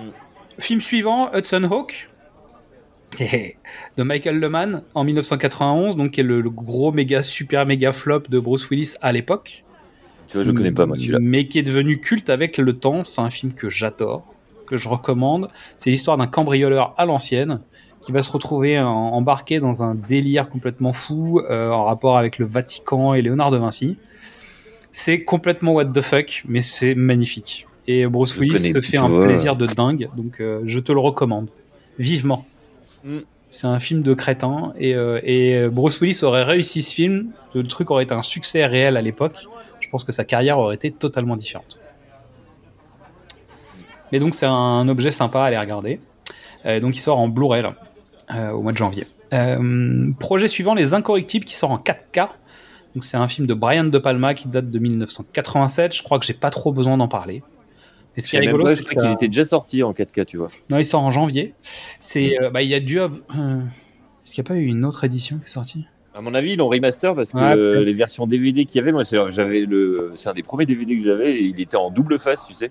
Ouais, je vois bien. Et J'en ai, je crois euh, qu'ils l'ont ai ressorti après pour une version Blu-ray. Ils ont dû le remaster un coup, ou bien ça va être euh, la copie du DVD qu'ils ont upscalé, donc dégueulasse. Et euh, Bah, Là, c'est la version 4K qui arrive, donc a priori, bon, sans doute un bon boulot. Étonnamment, Les Incorrectibles, c'est une série télé à la base. Donc, ce qui est marrant, c'est que c'est euh, bah, une histoire vraie qui est tirée, euh, qui a été traitée en série, qui est devenue un film. Euh, Il y a des allers-retours réguliers parce que ça peut revenir une série, hein, évidemment. Bah, c'est l'histoire d'Eliot Ness et de ses incorrectibles qui vont traquer Al Capone. euh. Donc, dans le casting, on retrouve Kevin Costner dans le rôle d'Eliot Ness, Sean Connery, Andy Garcia. Donc, ça, c'est pour la partie euh, des, gentils. Et en face de Al Capone est joué par Robert De Niro, donc on a un truc super, des séquences rythmées, du Brian De Palma, quoi, du suspense. Et on est presque au bout, puisque je vais parler de Pitch Black, euh, donc le film de David Towie, qui sort en 4K. Donc euh, le film date de 2000, comme quoi je ne parle pas que de vieux trucs. C'est, on va dire, le meilleur film. Ça te va ou pas? De Vin mhm. Diesel. C'est sûr que c'est pas la suite. Hein. euh, donc qui est, qui est- qui est né d'une saga, qui a créé une saga après, parce qu'il y a, il y a Pitch Black euh, et, et il y a donc il y a deux autres films derrière. C'est une trilogie. Même si le troisième film est un peu un reboot du premier. euh, Ah, j'ai pas commencé à regarder le deuxième, j'ai pas réussi. Mais qui m'avait été recommandé. mais Alors, non. c'est- Pitch Black, c'est le premier. Il y a les Chroniques de Riddick en deuxième. Et le troisième Voilà. s'appelle Riddick. Hmm. Donc la trilogie. Et pour terminer, une rumeur dit que James Cameron est en train de travailler sur la version remaster de The Abyss. Donc le film signé James Cameron. une version 1982. remaster, remaster, je pense, parce Ouais. qu'elle a déjà été remasterisée. Ouais, mais en Je fait, il y a, il y a- ça fait longtemps qu'il a pas sorti un support euh, Kali et je crois qu'il est pas en Blu-ray en fait. Ouais. Donc, je pense qu'il arrive euh, directement en 4K. euh, C'est surtout qu'il manque toujours le 4K d'Avatar. hein. Moi, je- ça, celui-là, je l'attends pour le coup. euh, Ah non, mais, Et j'ai non, acheté- il non, mais t'as raison, l'ai acheté le Blu-ray 3D, ouais, t'as raison. Il n'existe pas. J'ai le Blu-ray 3D ici. Donc voilà pour euh, The Abyss, donc qui est un film à revoir hein, pour ceux qui l'ont vu et à voir pour ceux qui l'ont pas vu. Ouais, clairement. Et vous allez pouvoir des- voir en allant voir Avatar 2 aussi que bah, finalement en fait James Cameron euh, reparle d'Abyss dans son Avatar 2 puisque c'est un film dans l'eau. euh, qui lui-même est un travail préparatoire pour Terminator 2 et en même temps bah, comme ça se passe sous l'eau c'est aussi un travail préparatoire pour tout ce qu'il fera autour de Titanic comme quoi euh, le, le gars a des obsessions pour de vrai puis le film est très avant-gardiste euh, pour l'époque, hein, parce qu'il date de 89. Ouais. Euh, non c'est un, film qui est très chouette pas, il a pas vieilli pour un sou le film. hein. Euh, franchement. faut revoir moi je l'ai Bah, pas vu en depuis longtemps donc je Ah, pas- l'ai revu euh, l'année dernière. ok Et euh, franchement. euh, les effets visuels ils tiennent encore? Ils tiennent encore, tu te mets, mais je parle vraiment en termes de rythme, de Ouais. réal et tout. euh, c'est, tu t'ennuies pas. Après, il y a beaucoup, beaucoup d'effets pratiques. Bah oui, il n'y a pas beaucoup d'effets numériques, euh. excepté euh, quelques séquences qui finalement n'ont pas dû trop bouger parce que c'est pas non plus euh, Cocoon quoi. Ah bah non, mais de toute façon, c'est les effets spéciaux qui va dans Terminator 2. Donc, euh, et ceux-là, ils n'ont pas trop non plus bougé. Quand tu vois que ça tient toujours, franchement, bien. Bon, allez, on passe. Attends, je vais me resservir là. J'ai plus rien. Et on va parler jeux vidéo maintenant. Il y a eu les Games Awards il y a pas longtemps, donc je pense que je te rends la main là pendant quelques, quelques minutes. Oui, donc moi j'ai veillé un coup pour regarder les Games Awards parce que c'est, même si c'est toujours chiant, c'est sympa. Parce que c'est chiant parce que c'est trop long. C'est cérémonie, Mais- dire. Voilà, exactement. Mais là, il y avait certains trucs qui m'intéressaient et surtout qu'il y a un, un gros focus sur le ciné et sur le, la cinématographie, on va dire, des jeux vidéo. Parce que Ouais. ça devient quand même un média euh, très porté sur euh, l'histoire, euh, l'immersion du joueur, donc forcément. On entre dans des mécanismes scénaristiques pas mal euh, intéressants et donc du coup il y a eu quelques awards qui sont intéressants d'un point ouais. de vue ciné, notamment la, la meilleure performance d'acteur, et c'est Christopher Judge qui l'a eu pour God of War. Donc, Christopher Judge, c'est Teal'c dans Stargate SG-1, et euh, donc c'est la voix de, de, de God of War. Ok. Donc, Sachant Et- que si on doit troller maintenant, SG1, euh, qui fait partie du catalogue MGM, donc a été racheté par Amazon, il y a des rumeurs en ce moment de reboot, soft reboot, de suite, de continuité.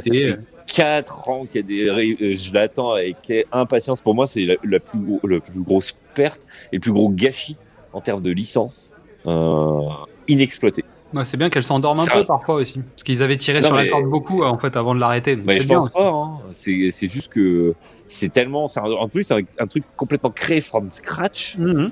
et c'est le seul truc original et ils ont jamais il y a tellement de possibilités aujourd'hui c'est Ouais, quand tu regardes ce qu'ils font sur Star Trek euh, de l'autre côté, bon bah tu vois, tu te rends compte de ce qui est possible de faire, donc c'est bien. C'est bien, ouais, mais l'histoire, en fait, c'est vraiment, en plus, l'histoire est vraiment originale. Enfin, moi, j'adore euh, le concept de Stargate, euh, il est génial. Et il est, Mm. en plus, il est infini. C'est un Ah, peu comme clair. Star Trek. Donc, C'est euh, l'avantage. Et donc, bref. Euh, donc, Christopher Judge qui a eu le meilleur acteur. La meilleure adaptation tirée de film ou de série, Mm. et ben, c'est, c'est, euh, la meilleure- la meilleure adaptation Ah, d'un là, jeu là, vidéo en série ou film. La meilleure adaptation de jeux vidéo en série ou en film, et donc du coup c'est Arkane, euh, League of Legends qui a gagné, forcément, parce que c'est un, c'est un chef-d'œuvre, on va dire, d'animation. Moi qui suis pas du tout animation, euh, je l'ai pas regardé entièrement euh, parce que j'ai décroché je, euh, point de vue emploi du temps, mais c'est tellement beau Hmm. et c'est français. Faut pas oublier de le dire, on a eu beaucoup d'awards euh, les Français. Euh, Eh oui. euh, Dans le jeu vidéo, en jeu Ouais. vidéo, animation, on n'est pas des, on n'est pas des tocards, donc euh, c'est bien. Euh, Il y a eu aussi, euh, bah, il y a eu aussi l'adaptation de Cyberpunk en série aussi, qui, dont j'ai entendu de bonnes choses, même si j'ai pas regardé non plus, mais. euh, J'ai entendu de bonnes choses sur le sujet, donc on est aussi dans la continuité d'Arkane. Ouais, en termes de jeux vidéo, donc il y a le, il y a Dune euh, Awakening qui est le MMO de Dune, euh, qui a été confirmé en plus s'inscrire pour la bêta. Euh, donc à voir où il se place dans les romans et tout, euh, parce que ça, ça n'a pas été dit. Apparemment, on joue pas Paul. Euh, c'est limitant on quand est- même un peu. on est dans l'univers de Dune, sur Dune, sur Arrakis. Euh, voilà. Euh, Il y avait déjà eu un jeu vidéo français qui est sorti l'année dernière, était en open beta, et maintenant il est sorti. Euh, c'est Dune euh, The Spice World, qui est un 4X. Ouais, je l'ai Euh, vu là Paris Games un- Week tourner, ça a l'air sympa. Ouais, c'est un- c'est pas mal. Moi, j'y ai joué un peu. J'ai pas eu le temps de jouer plus parce que, bah, vu que c'est un 4X, donc les 4X, c'est exploration, expansion, exploitation, extermination. C'est en gros civilisation, Mhm. euh, mais orienté vachement plus action et vachement plus simpliste euh, au moment où j'ai joué. Mais je crois qu'ils ont rajouté pas mal de trucs, notamment la diplomatie et tout ça. Bah, ça demande du temps. Et Ouais, bah les parties de 12 heures de marathon de civilisation, bah voilà. C'est un peu pénible, on n'a plus l'âge. On n'a plus l'âge Ouais, de faire les euh, jeunes, ce c'est genre de choses. C'est clair. Euh, les autres annonces qu'il y a eu, bah, c'était euh, la suite de euh, Jedi. euh, Fallen Order. Voilà, qui est Jedi Survivor, il sort dans bah, le 16 mars. Ouais.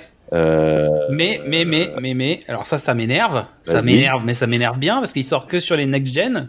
Bah tant mieux. Parce Bah que non, tant mieux de quoi. Si, en termes de génération, là, tous les jeux ils sont pourris à cause des, des rétrocompatibilités. C'est Euh, le, chiant. le problème, c'est qu'en fait, on n'a pas les consoles. Elles sont où Bah, il y en a plein maintenant. il faut, il faut nous filer des consoles. Ensuite, on pourra jouer, tu vois. Mais là, ça moi, je ne m'agace. râle pas parce que je moi j'ai la Xbox le jour de la sortie, donc j'ai eu du bol. Mais, euh, mais typiquement, tu quasiment pas joué parce que y a rien qui sort. Bah oui. Mais t'avais joué à Jedi Fallen Order, toi? Alors j'y ai joué, c'est un des le premier jeu que j'ai acheté sur ma Xbox euh, il y a 4 ans. Ok. Et je viens de l'acheter en solde sur Steam, parce qu'il était à 6 balles. Je pourrais jouer sur mon Steam Deck. et ça tourne très bien. Et en fait, j'ai joué, je pense que j'ai fait la moitié du jeu, mais ça m'a saoulé un moment. Et là, j'ai décidé de m'y remettre. euh, et j'avoue que je re-rentre bien. J'ai joué avant-hier soir. Bah, c'est cool, hein. Et bah, c'est, le jeu, en fait, cool, tu reviens bien dedans. C'est juste un peu, c'est un peu trop couloir, je trouve. Mais ouais, sinon, ouais. euh, Mais en même temps, moi, j'en ai ras le bol des trucs où tu sais pas où tu dois ah, mais aller. non, mais. En fait, moi, j'ai pas des durées. Alors, c'est mon profil de joueur hein, qui veut ça. hein. Bah, moi, c'est pareil. hein. C'est Mais dire que j'ai pas des heures entières à passer euh, dans un univers Ah bon, étendu, euh, machin. Ou, euh, Le dernier auquel j'ai vraiment mis du temps, c'est Assassin's Creed Valhalla. On va peut-être avoir un jeu, un film digne de ce nom un jour d'Assassin's Creed.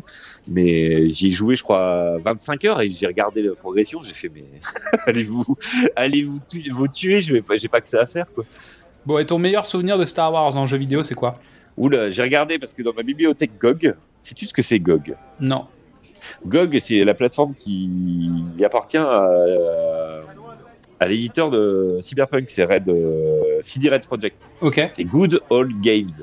C'est eux qui ont ressorti tous les jeux euh, d'antan, etc. Et donc du coup, j'ai regardé ma bibliothèque dessus. En fait, j'ai tous les jeux Star Wars qui ont existé depuis le début.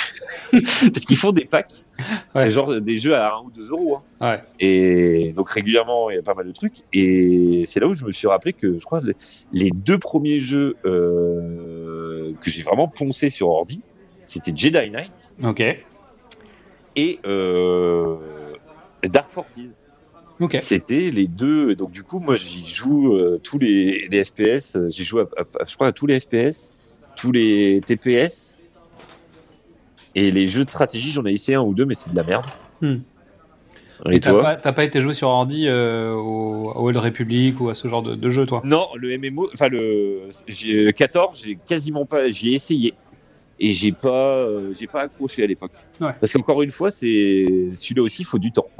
Ouais. Tandis que Jedi Survive, enfin Jedi euh, Fallen Order ou même un Jedi Knight, euh, tu le torches, euh, t'as pas besoin de rester concentré vraiment longtemps. C'est un FPS.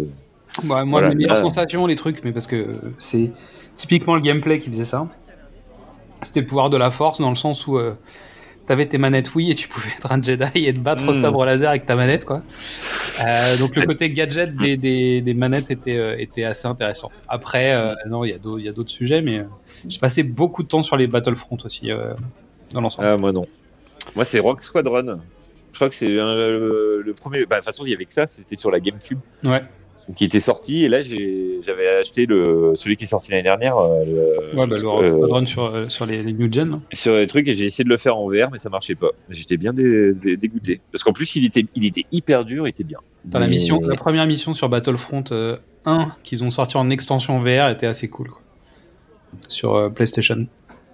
Le- je sais pas si le ouais, sur PSVR, en tout cas, il y avait il y avait une mission en extension qui était assez fun. Bon, alors on passe à la suite. Bah Last of Us Ah oui. donc jeu vidéo, la série qui sort le 15 janvier.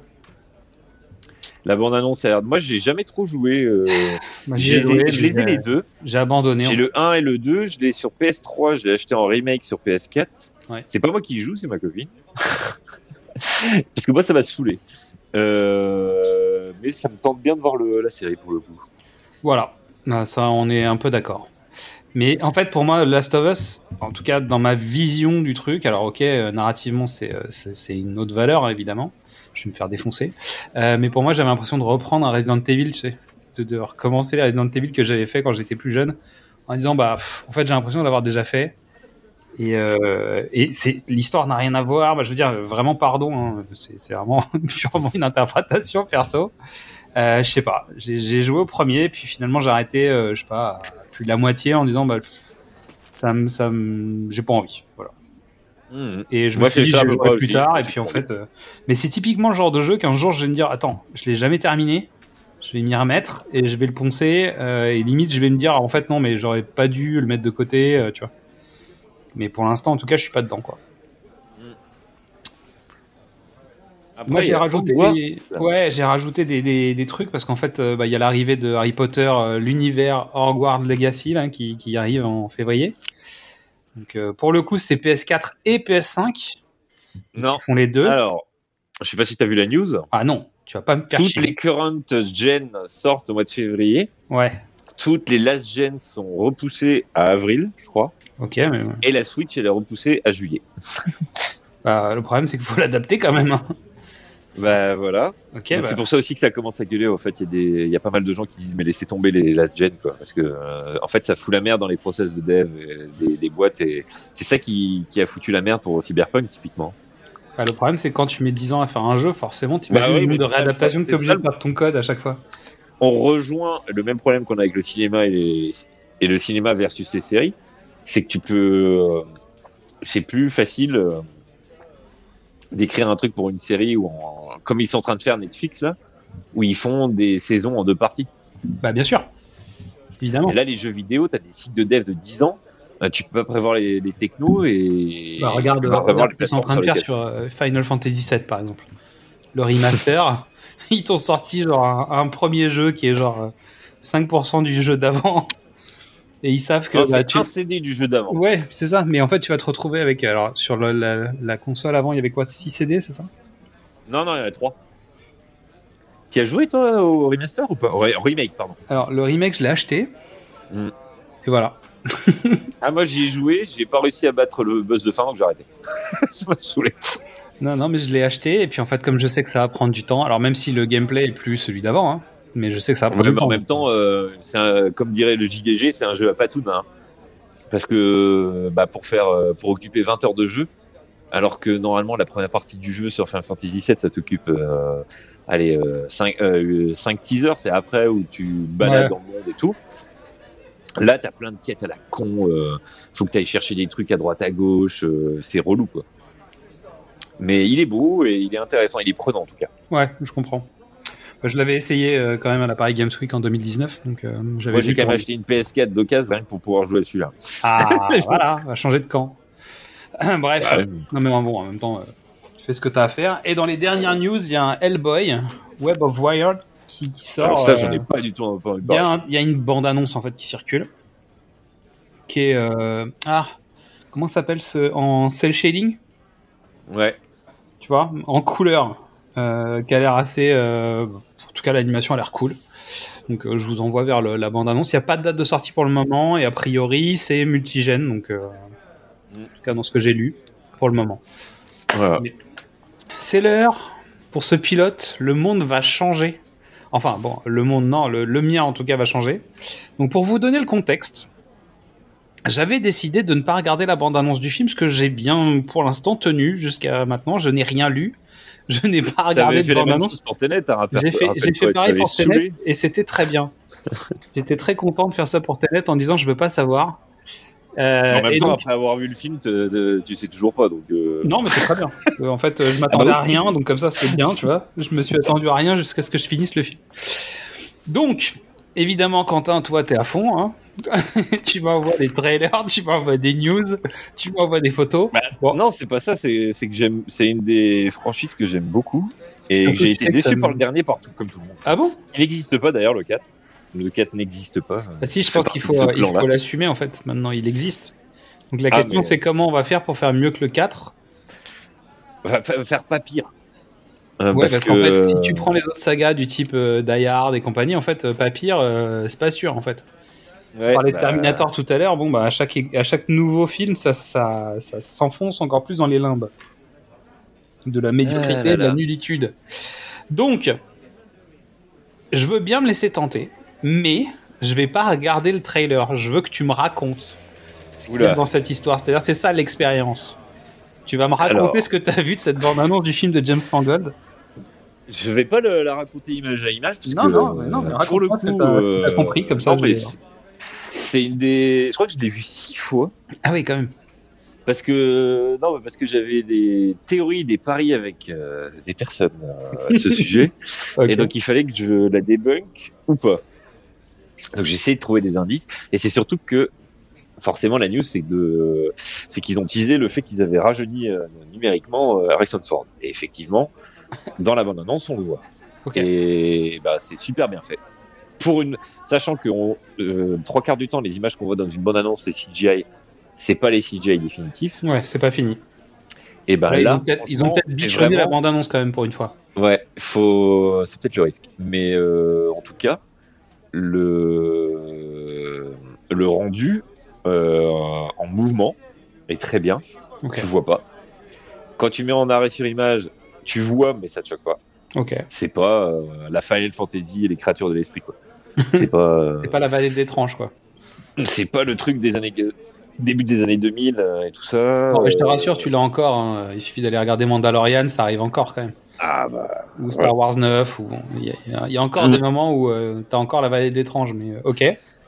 Donc euh, voilà. Donc euh, bah d'après comment je peux te la raconter Euh, En gros, on ne sait pas quelles sont les époques présentées. Ok. C'est-à-dire que il y a plusieurs théories qui tournent autour du film sur le fait qu'il y aurait ou non du voyage dans le temps. Ah oui. Parce que c'est le dernier trope qui n'a pas été fait dans les Indiana Jones. Si on parle de comment ça s'appelle?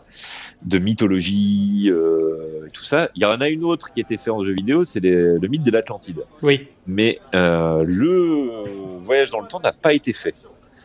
Et donc du coup, il y a pas mal de, de gens qui parient sur ce truc-là et de jouer justement sur le côté euh, the aging de Harrison Ford pour pouvoir revisiter euh, des périodes qu'on n'a pas vues et qui étaient forcément plus intéressantes que ce qu'on a vu dans le 4. Euh, typiquement pendant la Seconde Guerre mondiale et tout ça. Parce que là, on voit des images de euh, Indy. euh, quand je dirais Indy, c'est le Indy que- de notre enfance. hein. Donc c'est le Indy euh, jeune, beau, en train de battre les nazis. Ok. Et justement, on le voit plusieurs scènes euh, face à des nazis. Ok. Et là, il est en mode jeune, avec le chapeau, la veste en cuir, tout le tintouin. Et euh, ça oscille avec des scènes, euh, on va dire, dans le présent. Donc apparemment, ça se passe en 1969. Parce que, soi-disant, ça se passerait pendant une parade des astronautes américains qui reviennent euh, de leur voyage sur la Lune. Avec un artefact. Bah, justement, on ne sait Ça pas. pourrait être, ça pourrait être l'idée. Ok. Mais sauf qu'ils ont déjà fait les aliens, donc euh, Bah, c'est ça le problème. Donc c'est pour ça que les aliens. euh, C'est pas les extraterrestres, ils ont fait les intraterrestres. bah non, le crâne de cristal c'était des extraterrestres. Ouais, mais bon. non. Les intraterrestres, il y, a, y a pas. Mais là, euh, et donc on voit plusieurs, euh, on voit plusieurs scènes. euh, En gros, de toute façon, on voit rien du scénar. Tu peux pas comprendre le scénar. Bon. Tu peux simplement euh, voir Indy jeune, voir Indy vieux, qui revoit ça là, qui vient le chercher. euh, je pense que c'est l'aéroport ou un truc comme ça. Mhm. On sait pas où, on sait pas comment. On rencontre sa comment on dit, sa filleule, Ok. Euh, qui est jouée par je ne sais plus qui. Euh, apparemment, c'était c'était euh, un gros truc, mais bah, c'est celle qui jouait le droïde dans Solo, mais qu'on ne voyait pas, qu'on entendait d'accord. seulement. Celle qui doublait la droïde. Ouais. Et donc du coup, euh, on comprend son lien de parenté entre guillemets avec elle, et on le voit euh, face à des mecs un peu comme le gars qu'on voit dans Les Aventures de l'âge perdu quand Indy il est face à un mec avec un sabre et qui le latte avec son couteau, avec son Avec son flingue. avec son avec son flingue. Ouais. Et là en fait c'est la situation inversée où il y a des mecs, euh, il les latte avec euh, son fouet et puis les mecs ils sortent les flingues. Voilà. Et donc euh, donc voilà donc c'est à peu près ça, mais c'est beaucoup de flash d'images, de bastons, de course poursuite euh, dans le présent, euh, dans le fut, dans le passé. Et voilà. Et avec tout bien rythmé, bien léché. Ça fait moins fake les CGI que euh, la course poursuite dans la jungle de merde là Ah bon du 4. Les singes, si, dire euh, ça fait très jeu vidéo quand même. C'est ça qui est un peu emmerdant. Ok. Mais voilà, donc, James toute façon, Mangold. à Euh, mon avis, tu peux la regarder, euh, sachant que ça ne te dévoilera rien de l'intrigue, c'est juste l'esthétique et l'ambiance qui est généralement sortie de ce truc-là. D'accord.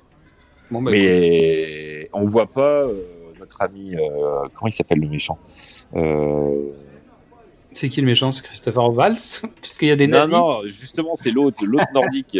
C'est euh, Ah, ah merde, comment il C'est s'appelle? Matt Mikkelsen ou c'est. euh, Ouais, c'est Matt Mikkelsen. voilà. Ouais, c'est ça. et qui joue un nazi. Et donc du coup, euh, on ne sait pas s'il joue un nazi maintenant, s'il Ouais. joue un nazi avant. Euh, c'est ça tout le truc. Donc il y a soit le truc du voyage dans le temps, parce que le, le c'est sixième le- Reich. C'est le cadran de la destinée. Donc logiquement, Ah ouais. à mon avis, soit ou bien ils vont nous faire un truc à la Donc choix multiple. Un what if. non pas, pas multiple, mais putain le truc euh, qui été euh, le film qui a été produit par euh, Kickstarter là, euh, avec les nazis dans l'espace. Les nazis sur la lune. Oui, Ouais. Et, je et te jure, s'ils nous font ça, parce que c'est obligé que bien c'est encore un truc pour détourner le regard quand ils ont dit que ça se passe en 1969 et c'est une parade Ouais. euh, d'astronautes. C'est donc voilà. Donc, mais en tout cas, le voilà comment je peux te raconter, euh, on va dire avec des théories, des, Euh, interprétations de Je ma promets. part, parce qu'il y a rien à raconter en fait. Il faut la voir. Il y a que du visuel. Je peux pas. euh, Ah, ok. Voilà. Alors, la petite sensation du moment en termes de bande-annonce, c'est la nouvelle bande-annonce du film Super Mario Bros. De chez Illumination. là. Euh, J'avoue que après toutes les années d'attente, en fait, Nintendo a enfin lâché le fait de pouvoir repartir sur un projet. Donc c'est réalisé par les équipes de, toute la série de films Moi moche et méchant et des mignons là. Ouais, toi, ça t'inspire quoi cette bande-annonce là? Tu l'as, tu l'as vu, j'imagine? J'ai vu le teaser, j'ai vu le trailer. Euh, moi, je suis pas vraiment euh, Mario, euh, je m'en fous un peu. mais euh, non, mais en termes de jeux Ah, vidéo, euh, voilà. J'ai vu le trailer, je vais aller le voir. Mais je suis pas hypé plus que ça. Ouais. Moi, j'ai surtout l'impression qu'on regarde une cinématique de jeu parce qu'en fait, maintenant, les cinématiques, elles ont tellement, comment dire, progressé que j'ai quand même besoin qu'on me raconte un peu l'histoire parce que là, je, je vois pas où ça va. Bah là, en gros, c'est l'origin story de Mario. Ouais, l'avantage étant, c'est que bon, bah, le, le cinéma d'animation et le jeu vidéo, c'est tellement proche maintenant que bon, bah, tu peux raconter l'histoire de Mario, c'est pas très grave. C'était plus difficile de le faire en film. Mm. Mais bon, on parlera pas du film ici parce que c'est pas le moment. À la Ah. réalisation, on a Aaron Horvat, donc qui a travaillé sur la série euh, Teen Titans Go, avec son collègue euh, Michael Jelenic, qui lui-même a travaillé sur une partie des DC Movies. Et les DC Movies, en animé, des animations de ouais, DC. les films d'animation. Oui, ouais. oui, bah ceux-là, c'est les seuls que je. Et il y a des c'est trucs les quand même très sympas chez DC, euh, DC Animation. Donc, euh, ça, en tout cas, ça a des avantages. Au scénario, en revanche, je mettrais peut-être un petit bémol, c'est Mathieu Fogel. Et Mathieu Fogel, il a travaillé sur la grande aventure Lego, où je suis un peu mitigé. Euh, et les Mignons 2 que j'ai vu, et je suis pareil, je suis pas, je suis pas à fond. Donc, euh, faut voir. Voilà, tout simplement. Mm. Bah, on va tenter un truc qui se fait beaucoup hein, sur les internets, c'est-à-dire la réaction à la bande-annonce. Donc moi, je vais regarder la bande-annonce des Trois Mousquetaires, que je n'ai pas vue. C'est pas les Euh, trois mousquetaires, c'est le MCU. Ouais, C'est une bonne timeline. les MCU à la française, monsieur. Le Mousquetaire Cinématique Universe. Donc c'est le film Les Trois Mousquetaires qui sort en deux parties cette année. Première partie qui s'appelle D'Artagnan euh, en avril et la deuxième partie qui s'appelle Milady qui sort en décembre. Donc le pitch.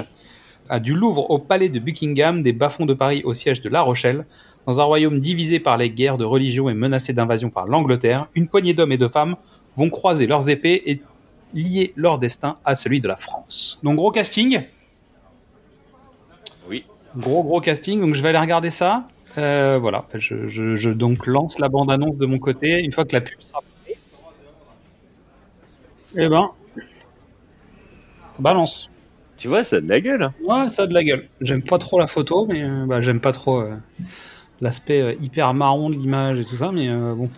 Il y a du costume, il y a de l'action, il y a du comédien. Bon, Pio Marmaille, c'est pas Gérard Depardieu, mais ça marche quand même. Non, mais ça va, c'est pas mal. Bah ouais. Bah, c'est pas mal. Il y avait la cathédrale de Troyes. Ça C'est donne, dans les ça donne envie, en tout cas. Ça donne Ouais. envie. Et c'est pas tout à fait comme dans la continuité d'un autre produit qui arrive bientôt, qui s'appelle Vaincre ou Mourir. Est-ce que tu as entendu parler de ce truc? Du tout, c'est toi qui m'en as parlé et euh, j'ai regardé, pas regardé la bande annonce. qui, qui est produit par euh, Puy du Fou Film. Oui, oui, oui, oui. Qui va évidemment parler de la. Vendée, hein, tout ça. Euh, donc avec bon les libertés historiques euh, signées Puy du Fou. Et euh, d'ailleurs, je pensais à un épisode d'un podcast qui s'appelle Passion médiéviste qui parlait de ça. Donc je vous mettrai le lien en fait directement euh, pour que vous puissiez écouter des, gens qui ont un peu étudié la question. Euh, ouais, c'est pas c'est pas forcément rassurant de voir arriver le Puy du Fou au cinéma. Quoi. Parce que mon dieu quoi. Mais bon, s'ils finissent par faire le Puy du Fou, la, Vendée contre les, Dracula ou un truc comme ça, bon pourquoi pas, tu vois. Je pense qu'on est plus on est plus du côté d'Asylum finalement que, que d'un bon travail d'historien. euh. Bref. De toute façon, c'est un sujet qui est pris euh, à part par pas mal d'historiens, donc euh, c'est ouais, c'est plus que what the fuck. on va voir. On verra. En tout cas, bon, voilà, c'est deux travaux qui, qui ont l'air de sortir à peu près dans le même genre de cadre, donc pourquoi pas. Euh, non, dans la, dans la série What the Fuck, moi ce que j'ai vu récemment, c'est la bande-annonce de Senseiya de Movie, donc Knights of the Zodiac, donc qui est la, la, le, le- un prémisse de long métrage live action des, des Chevaliers du Zodiac.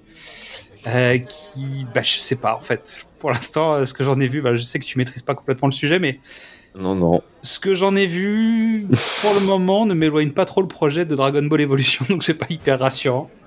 Je sais pas, on va voir. Avec une séquence notamment d'un mec en costume en train de se battre contre des gars, t'as l'impression que c'est le Batman tu sais, de, de Ben Affleck. C'est assez, assez spécial. Et dans la continuité des bons trucs what the fuck, je, me suis regardé la bande-annonce de Winnie the Pooh, Honey and Blood, Ouais. qui est donc la version euh, slasher de Winnie l'ourson. Ouais, bah c'est ça a l'air pas mal pour le coup. De toute façon, euh, les meilleurs trucs originaux, enfin les trucs originaux qui sortent, c'est dans le cinéma d'horreur. Donc, euh, Ouais, mais alors là, euh, c'est genre euh, Christophe qui a oublié les, les- ses copains dans le monde imaginaire. Et d'un coup, il revient et il se fait faire, il se fait faire la peau. Je sais pas, ça a l'air un peu spécial. Je- Ah bah oui. On verra, on verra, on verra. Euh, bon, si je dois résumer mon coup de cœur du moment, bande annonce, ça s'appelle Mayday. C'est un film avec Gérald Butler. Donc pour vous faire un résumé, vous me connaissez pour les pitchs, euh, bah c'est simple. C'est Air Force One passager 57 de l'enfer Has Fallen. Je n'en dirai pas plus car je veux pas gâcher votre plaisir. Ça sort le 13 janvier aux États-Unis et évidemment j'ai super hâte. Ah bah attends, ouais. Hein, sachant que ça me rappelle quand même notre première séance 4DX ensemble quand on a été voir Gérald Butler contre, euh, contre la météo Ouais. dans Geostorm, ce grand Ah mais film. ça c'était. Ouais, non, mais je ne comparerais pas par exemple Geostorm euh, à la chute de la Maison Blanche ou tout ça parce que franchement, c'est du bon divertissement. Geostorm, c'est de la merde en bas. hein. C'est- Bah, c'était pas la promesse qu'on attendait, c'était c'est- c'était du sous Roland Emmerich en plus, donc euh, non, c'était pas bien. Ah oui. Bon, alors on va changer de rubrique, là on va parler escape et game. C'est-à-dire que là on va parler jeu. Donc soit escape game, soit euh, jeu de plateau. Euh, je voulais faire un petit clin d'œil juste rapide euh, à une structure qui s'appelle Dama Dreams et qui produit en fait un escape, euh, une expérience immersive, parce que je vais pas appeler ça un escape game, qui s'appelle Sous Légende. C'est le bureau des légendes. En, fait, c'est une expérience immersive où tu rentres à la DGSE dans l'univers du bureau des légendes. Donc je l'ai faite euh, l'expérience et euh, je la recommande. C'est vraiment chouette. C'est vraiment une bah, une expérience intéressante. Donc j'en dirai pas plus parce que c'est bien de découvrir par soi-même. Que vous connaissiez la série ou pas, ça change rien. Euh, si vous connaissez la série, évidemment, il y a des trucs qui vont vous faire tilt et vous allez vous dire ah ouais quand même, ah bon, ah mais ah. Mais si t'as pas vu la série, c'est pas grave, tu passes un bon moment quand même. Et pour la petite info pub, parce que je suis pas, on n'est pas payé hein, pour euh, faire ça, hein, évidemment. L'année prochaine, ils arrivent avec une licence qui s'appelle Batman Gotham City Adventures. Et honnêtement, ça fait envie. Parce que tu as fait Terminator l'expérience avec moi, Ouais. cinéma immersif. Donc, euh, pour ceux qui ont écouté notre épisode, bah, en fait, c'est un des deux qui était avec moi euh, quand on a fait nos différents commentaires sur, euh, sur le- la sortie. C'était pour ton anniversaire d'ailleurs. Donc euh, Eh oui. euh, voilà, t'étais le prétexte pour qu'on puisse aller voir ce truc. Donc euh, Bureau des légendes, ouais, je le conseille. Toi, ça te plairait d'ailleurs, je pense. Bah oui, pour le coup, moi qui suis un gros fan du Bureau des légendes. Ouais. On connaît quelques personnes qui seraient prêtes à rentrer à la DGSE. Ah oui. Euh, ensuite, on voulait parler de d'expos, d'événements, de machin en rapport avec le Cinoche. Donc, euh, juste petit clin d'œil, il y a la bande symphonique qui arrive, euh, notamment au Rex, parce qu'il y a une tournée. Donc, c'est un concert symphonique euh, sur les musiques de James Bond. Et le pitch était presque parfait. On adore James Bond, évidemment. On a commencé euh, cet univers podcastique avec les Qu'est-ce que c'est Bond? Donc, euh, évidemment, il y a des chances qu'on aille faire un tour au Rex à ce moment-là. Et en parallèle de ça, il y a Top Secret, cinéma et espionnage, l'exposition qui a lieu à la Cinémathèque jusqu'à la fin du mois de mai. Donc c'est pareil, euh, ça va avec, hein, OSS 117, James Bond, tout ça. Voilà. Hein. Encore des trucs de Parisiens. hein. Encore des trucs de Parisien. Non, Bond Symphonique, c'est une tournée, donc euh, j'invite à aller, à aller C'était voir un troll. à aller voir ce qui se passe. Euh, On en arrive au, au pur bref de comptoir. Là, on est vraiment sur du truc où en fait c'est de la news en mode actu et on est tombé sur des trucs. On. En fait, ce qu'il faut expliquer, c'est qu'avec Quentin, toute l'année, on s'envoie des conneries. Alors, ça peut être des news, des machins, des t'as lu, est-ce que t'as vu, etc. Donc, en fait, ce qu'on fait là, c'est qu'on finit par faire un récap de ce qui s'est passé les quelques dernières semaines. Donc, notamment, une info média, c'est Media One, donc la société euh, qui s'est offert, la société de production de Brad Pitt, donc Plan B Entertainment. Donc, c'est un. C'est une petite révolution, c'est une boîte française qui, qui donc se rachète. boîte euh. Et c'est qui Rachète une boîte produit les Trois Mousquetaires. J'ai vu ça euh, après. Ouais, et donc notamment la boîte qui a produit World War Z et euh, un certain nombre de trucs, parce que Brad Pitt il produit pas mal quand même. Euh, mais d'ailleurs, Bullet Train, je crois que c'est ça- Plan B qui produit en partie, non? C'est Media One. Ouais. Et donc, bah, C'était déjà Media One. Je crois qu'ils avaient déjà des billes dedans parce que ça me dit quelque chose maintenant. Ouais, bah donc potentiellement, c'est pas une petite info. Alors, c'est pas la première fois que ça arrive, mais disons que les structures vont bien, c'est pas des rachats, c'est pas des OPA hostiles ou des boîtes qui vont mal. Donc, c'est euh, une info intéressante. Dans les infos du moment, notamment euh, sur la partie euh, internet et Oh. cinéma, euh, en fait, on a un petit problème en ce moment sur les youtubeurs ciné, non? Les youtubeurs en général, j'ai envie de te dire. Ouais, moi qui ai découvert les youtubeurs ciné depuis 4 ans maintenant parce que j'étais pas du tout YouTube avant. Mais c'est bien, il va y en avoir de moins en moins ici peu. Là. Voilà. Continue comme ça. Et bah là, il y a les trois plus gros français euh, qui sont dans la Louise. Hein, euh, Il se passe des trucs. Euh, Après, on va attendre que les affaires ah, soient même terminées. si mais le ça- principal, le principal n'est pas de youtubeur ciné, je suis débile, mais euh, Ouais. En fait, on a un problème avec les, avec les youtubeurs en ce moment.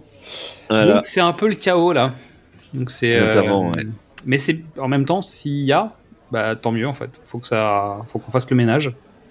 Mm.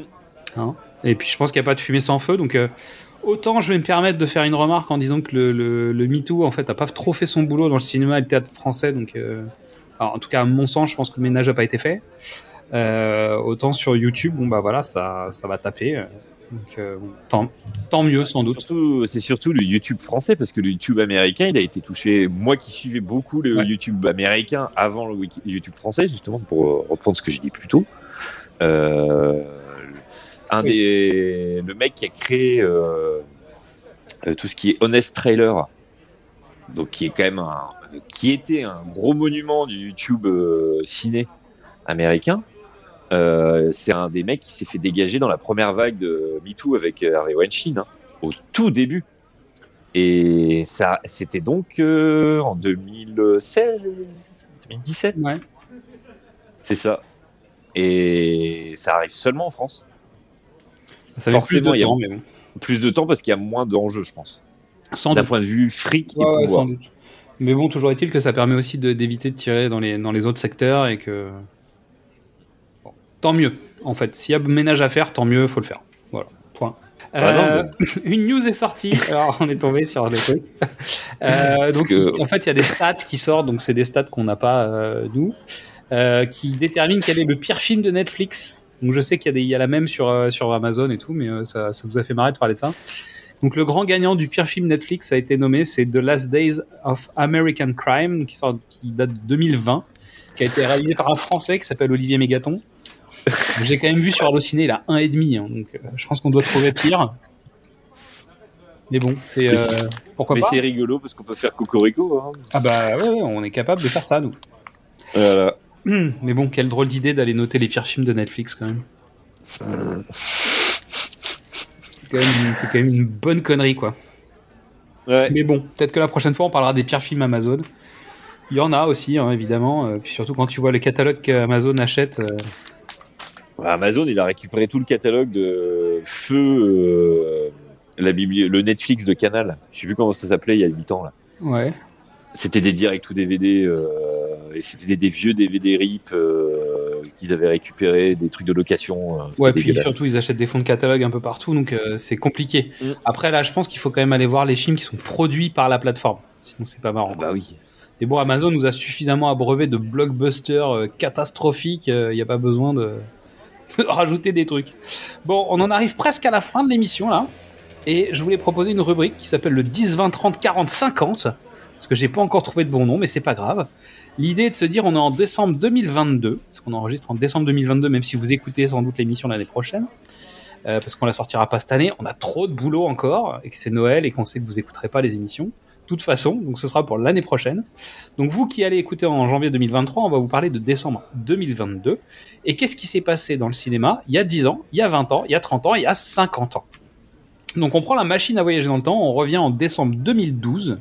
Et en décembre 2012 sortait au cinéma Anna Karenine, mais qui a retué Pamela Rose, Les Mondes de Ralph, Ernest et Célestine, Télé Gaucho, Bilbo le Hobbit, un voyage inattendu, de l'autre côté du périph', donc qui a eu, sa suite hein, quand même, l'Odyssée de Pi, Jean de la Lune et Jack Reacher qui a fait une suite avant de se, bah, tailler les veines en fait, euh, directement.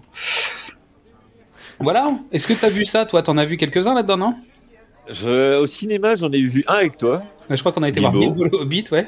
Exactement. Mhm. Euh, bah, en plus, celui-là, on l'a vu au Grand Rex, en premières séances HFR euh, Ouais. du monde. ouais, euh. ouais, ouais. Je Euh, pense que ça a été la meilleure réussite du monde. Euh, euh, non, mais voilà. Non, mais le reste, euh, j'ai vu que Mickey a retué pas mal à Rose, mais pas au ciné. Et de l'autre côté du périph, et Jack Reacher. Ouais. Mais euh, il y a que Bilbo que j'ai vu au ciné. Et les autres, je ne sais pas ce que c'est. Le monde de Ralph, les c'est mondes de Ralph, sur le je jeu sais, vidéo. etc. Mais Télé Gaucho, je ne sais même pas ce que Mais c'est. c'est sur euh, TV Bocal, tu sais, la, la télévision euh, locale parisienne. Non, non ça te parle pas. Euh, Du tout. Puis bon, voilà, c'est du Angli, quoi. Ensuite, on ressaute de 10 ans, donc on arrive il y a 20 ans. Il y a 20 ans, en décembre 2002, sortait Harry Potter et la Chambre des Secrets, donc le deuxième film Harry Potter. Mon idole, le premier film de Guillaume Canet, parce qu'en fait, on n'a pas tiré sur la- l'ambulance, mais on va pas tout de suite tirer sur l'ambulance. Blague, blague à part, euh, j'ai vu la bande-annonce de Astérix.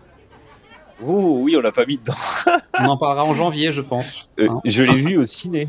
Je l'ai vu au aussi. Alors, en 2002 sortait aussi Le Seigneur des Anneaux, les deux tours, Ali G et Hyper Noël. Alors, Voilà. Hyper Noël, je ne vois pas ce que c'est. Tu sais, c'est avec le mec qui jouait euh, dans Papa Bricole. C'est l'histoire, euh, c'est l'histoire d'un, d'un mec qui voit le Père Noël se tuer. Donc le premier film s'appelle Super Noël. On en a parlé dans les chroniques euh, parce que c'est Yann l'elfe des Noëls passés qui nous en a parlé dans les dans les chroniques de Noël là. Et, euh, et en gros, c'est un père de famille qui tombe sur le Père Noël qui vient de glisser d'un toit et qui s'est tué. Or, il va devenir le Père Noël à la place du Père Noël. En gros. Ça me dit, un- le pitch me dit un truc, mais je sais même plus si je l'ai vu. Mais bon, c'est pas. Et Hyper Noël, donc c'est la suite. Euh, on remonte encore de 10 ans, on arrive en décembre 1992. Là sort au cinéma. Si, si je te dis que j'ai vu plus de films de 92 que de 2000. bah non, mais en fait, c'est peut-être qu'on avait autre chose à foutre en 2002, non? Bah non, mais les films là, j'étais, j'avais 8 ans moi. On avait le temps d'aller au voir. Cinoche. voilà. Je suis allé au ciné, je les ai vus après. Mais c'est Donc- des meilleurs films, c'est dans le sens là que je te dis. Décembre 1992 sortait La Crise, La mort vous voici bien de Robert Zemeckis, Bodyguard, Ouais, Le Grand Pardon 2, ça j'ai pas Le vu. bal des casse-pieds Ah, non plus. et Maman, j'ai encore raté l'avion. Celui-là, je crois que je suis allé voir au ciné. Ouais, bah moi je pense. En fait, j'ai vu La mort voici bien, j'ai vu Bodyguard et j'ai vu Maman, j'ai encore raté l'avion au Cinoche.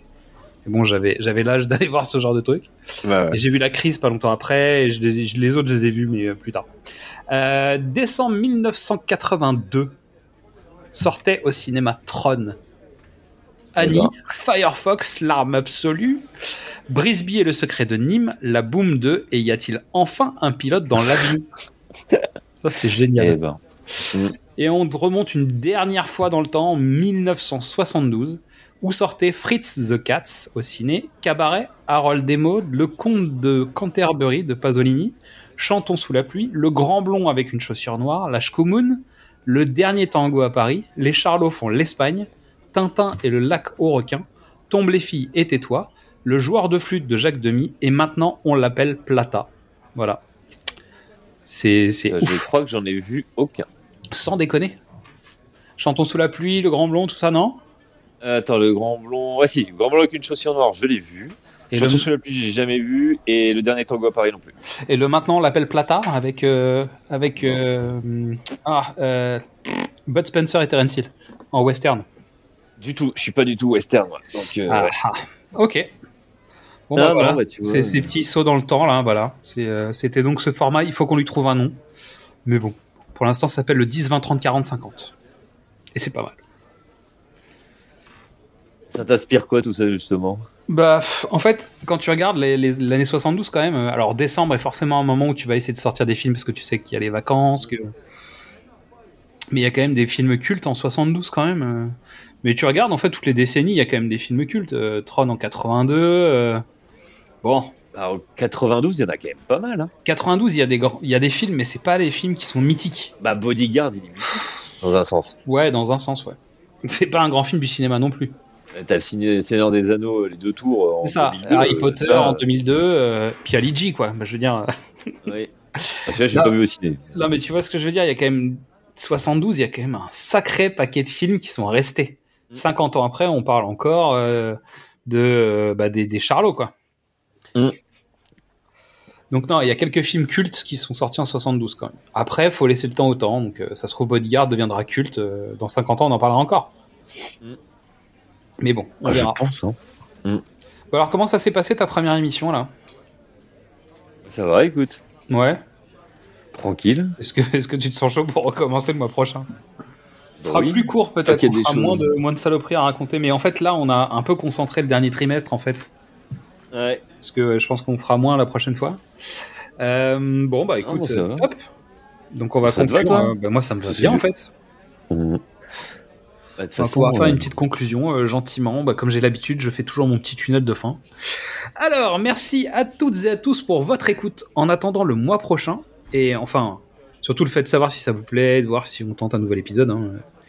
Euh, vous pouvez nous faire des retours sur les réseaux sociaux. Bah, justement, le pitch était presque parfait sur Facebook, Twitter, Instagram et TikTok. Venez discuter avec nous directement. Et vous pouvez découvrir ou redécouvrir tous les formats de nos équipes, donc du cinéma au top, précédemment sur vos écrans, qu'est-ce que c'est bon, les films de l'avant, les films de l'amant et les pitchs d'une nuit d'été. Et n'oublie pas, toi, là-bas, le cinéma, il n'y a pas que chez Coppola qu'on en boit. Allez, à la prochaine pour Trinquer Ciné et ce sera notre tournée. à la tienne. À la tienne. Je peux avoir deux autres Suzes Je vous dérange en pleine lecture, là. Non, non, pas du tout. Je ne sais pas comment vous faites pour lire, moi, ça m'endort. Eh ben, deux autres Suzes alors. Il y en a une pour Betty et une pour moi. Oh, mais là, maintenant, faut arrêter, maintenant. Il faut boire avec modération. Qu'est-ce qu'on dit, Antoine? Merci. Non, on dit non. Non, merci.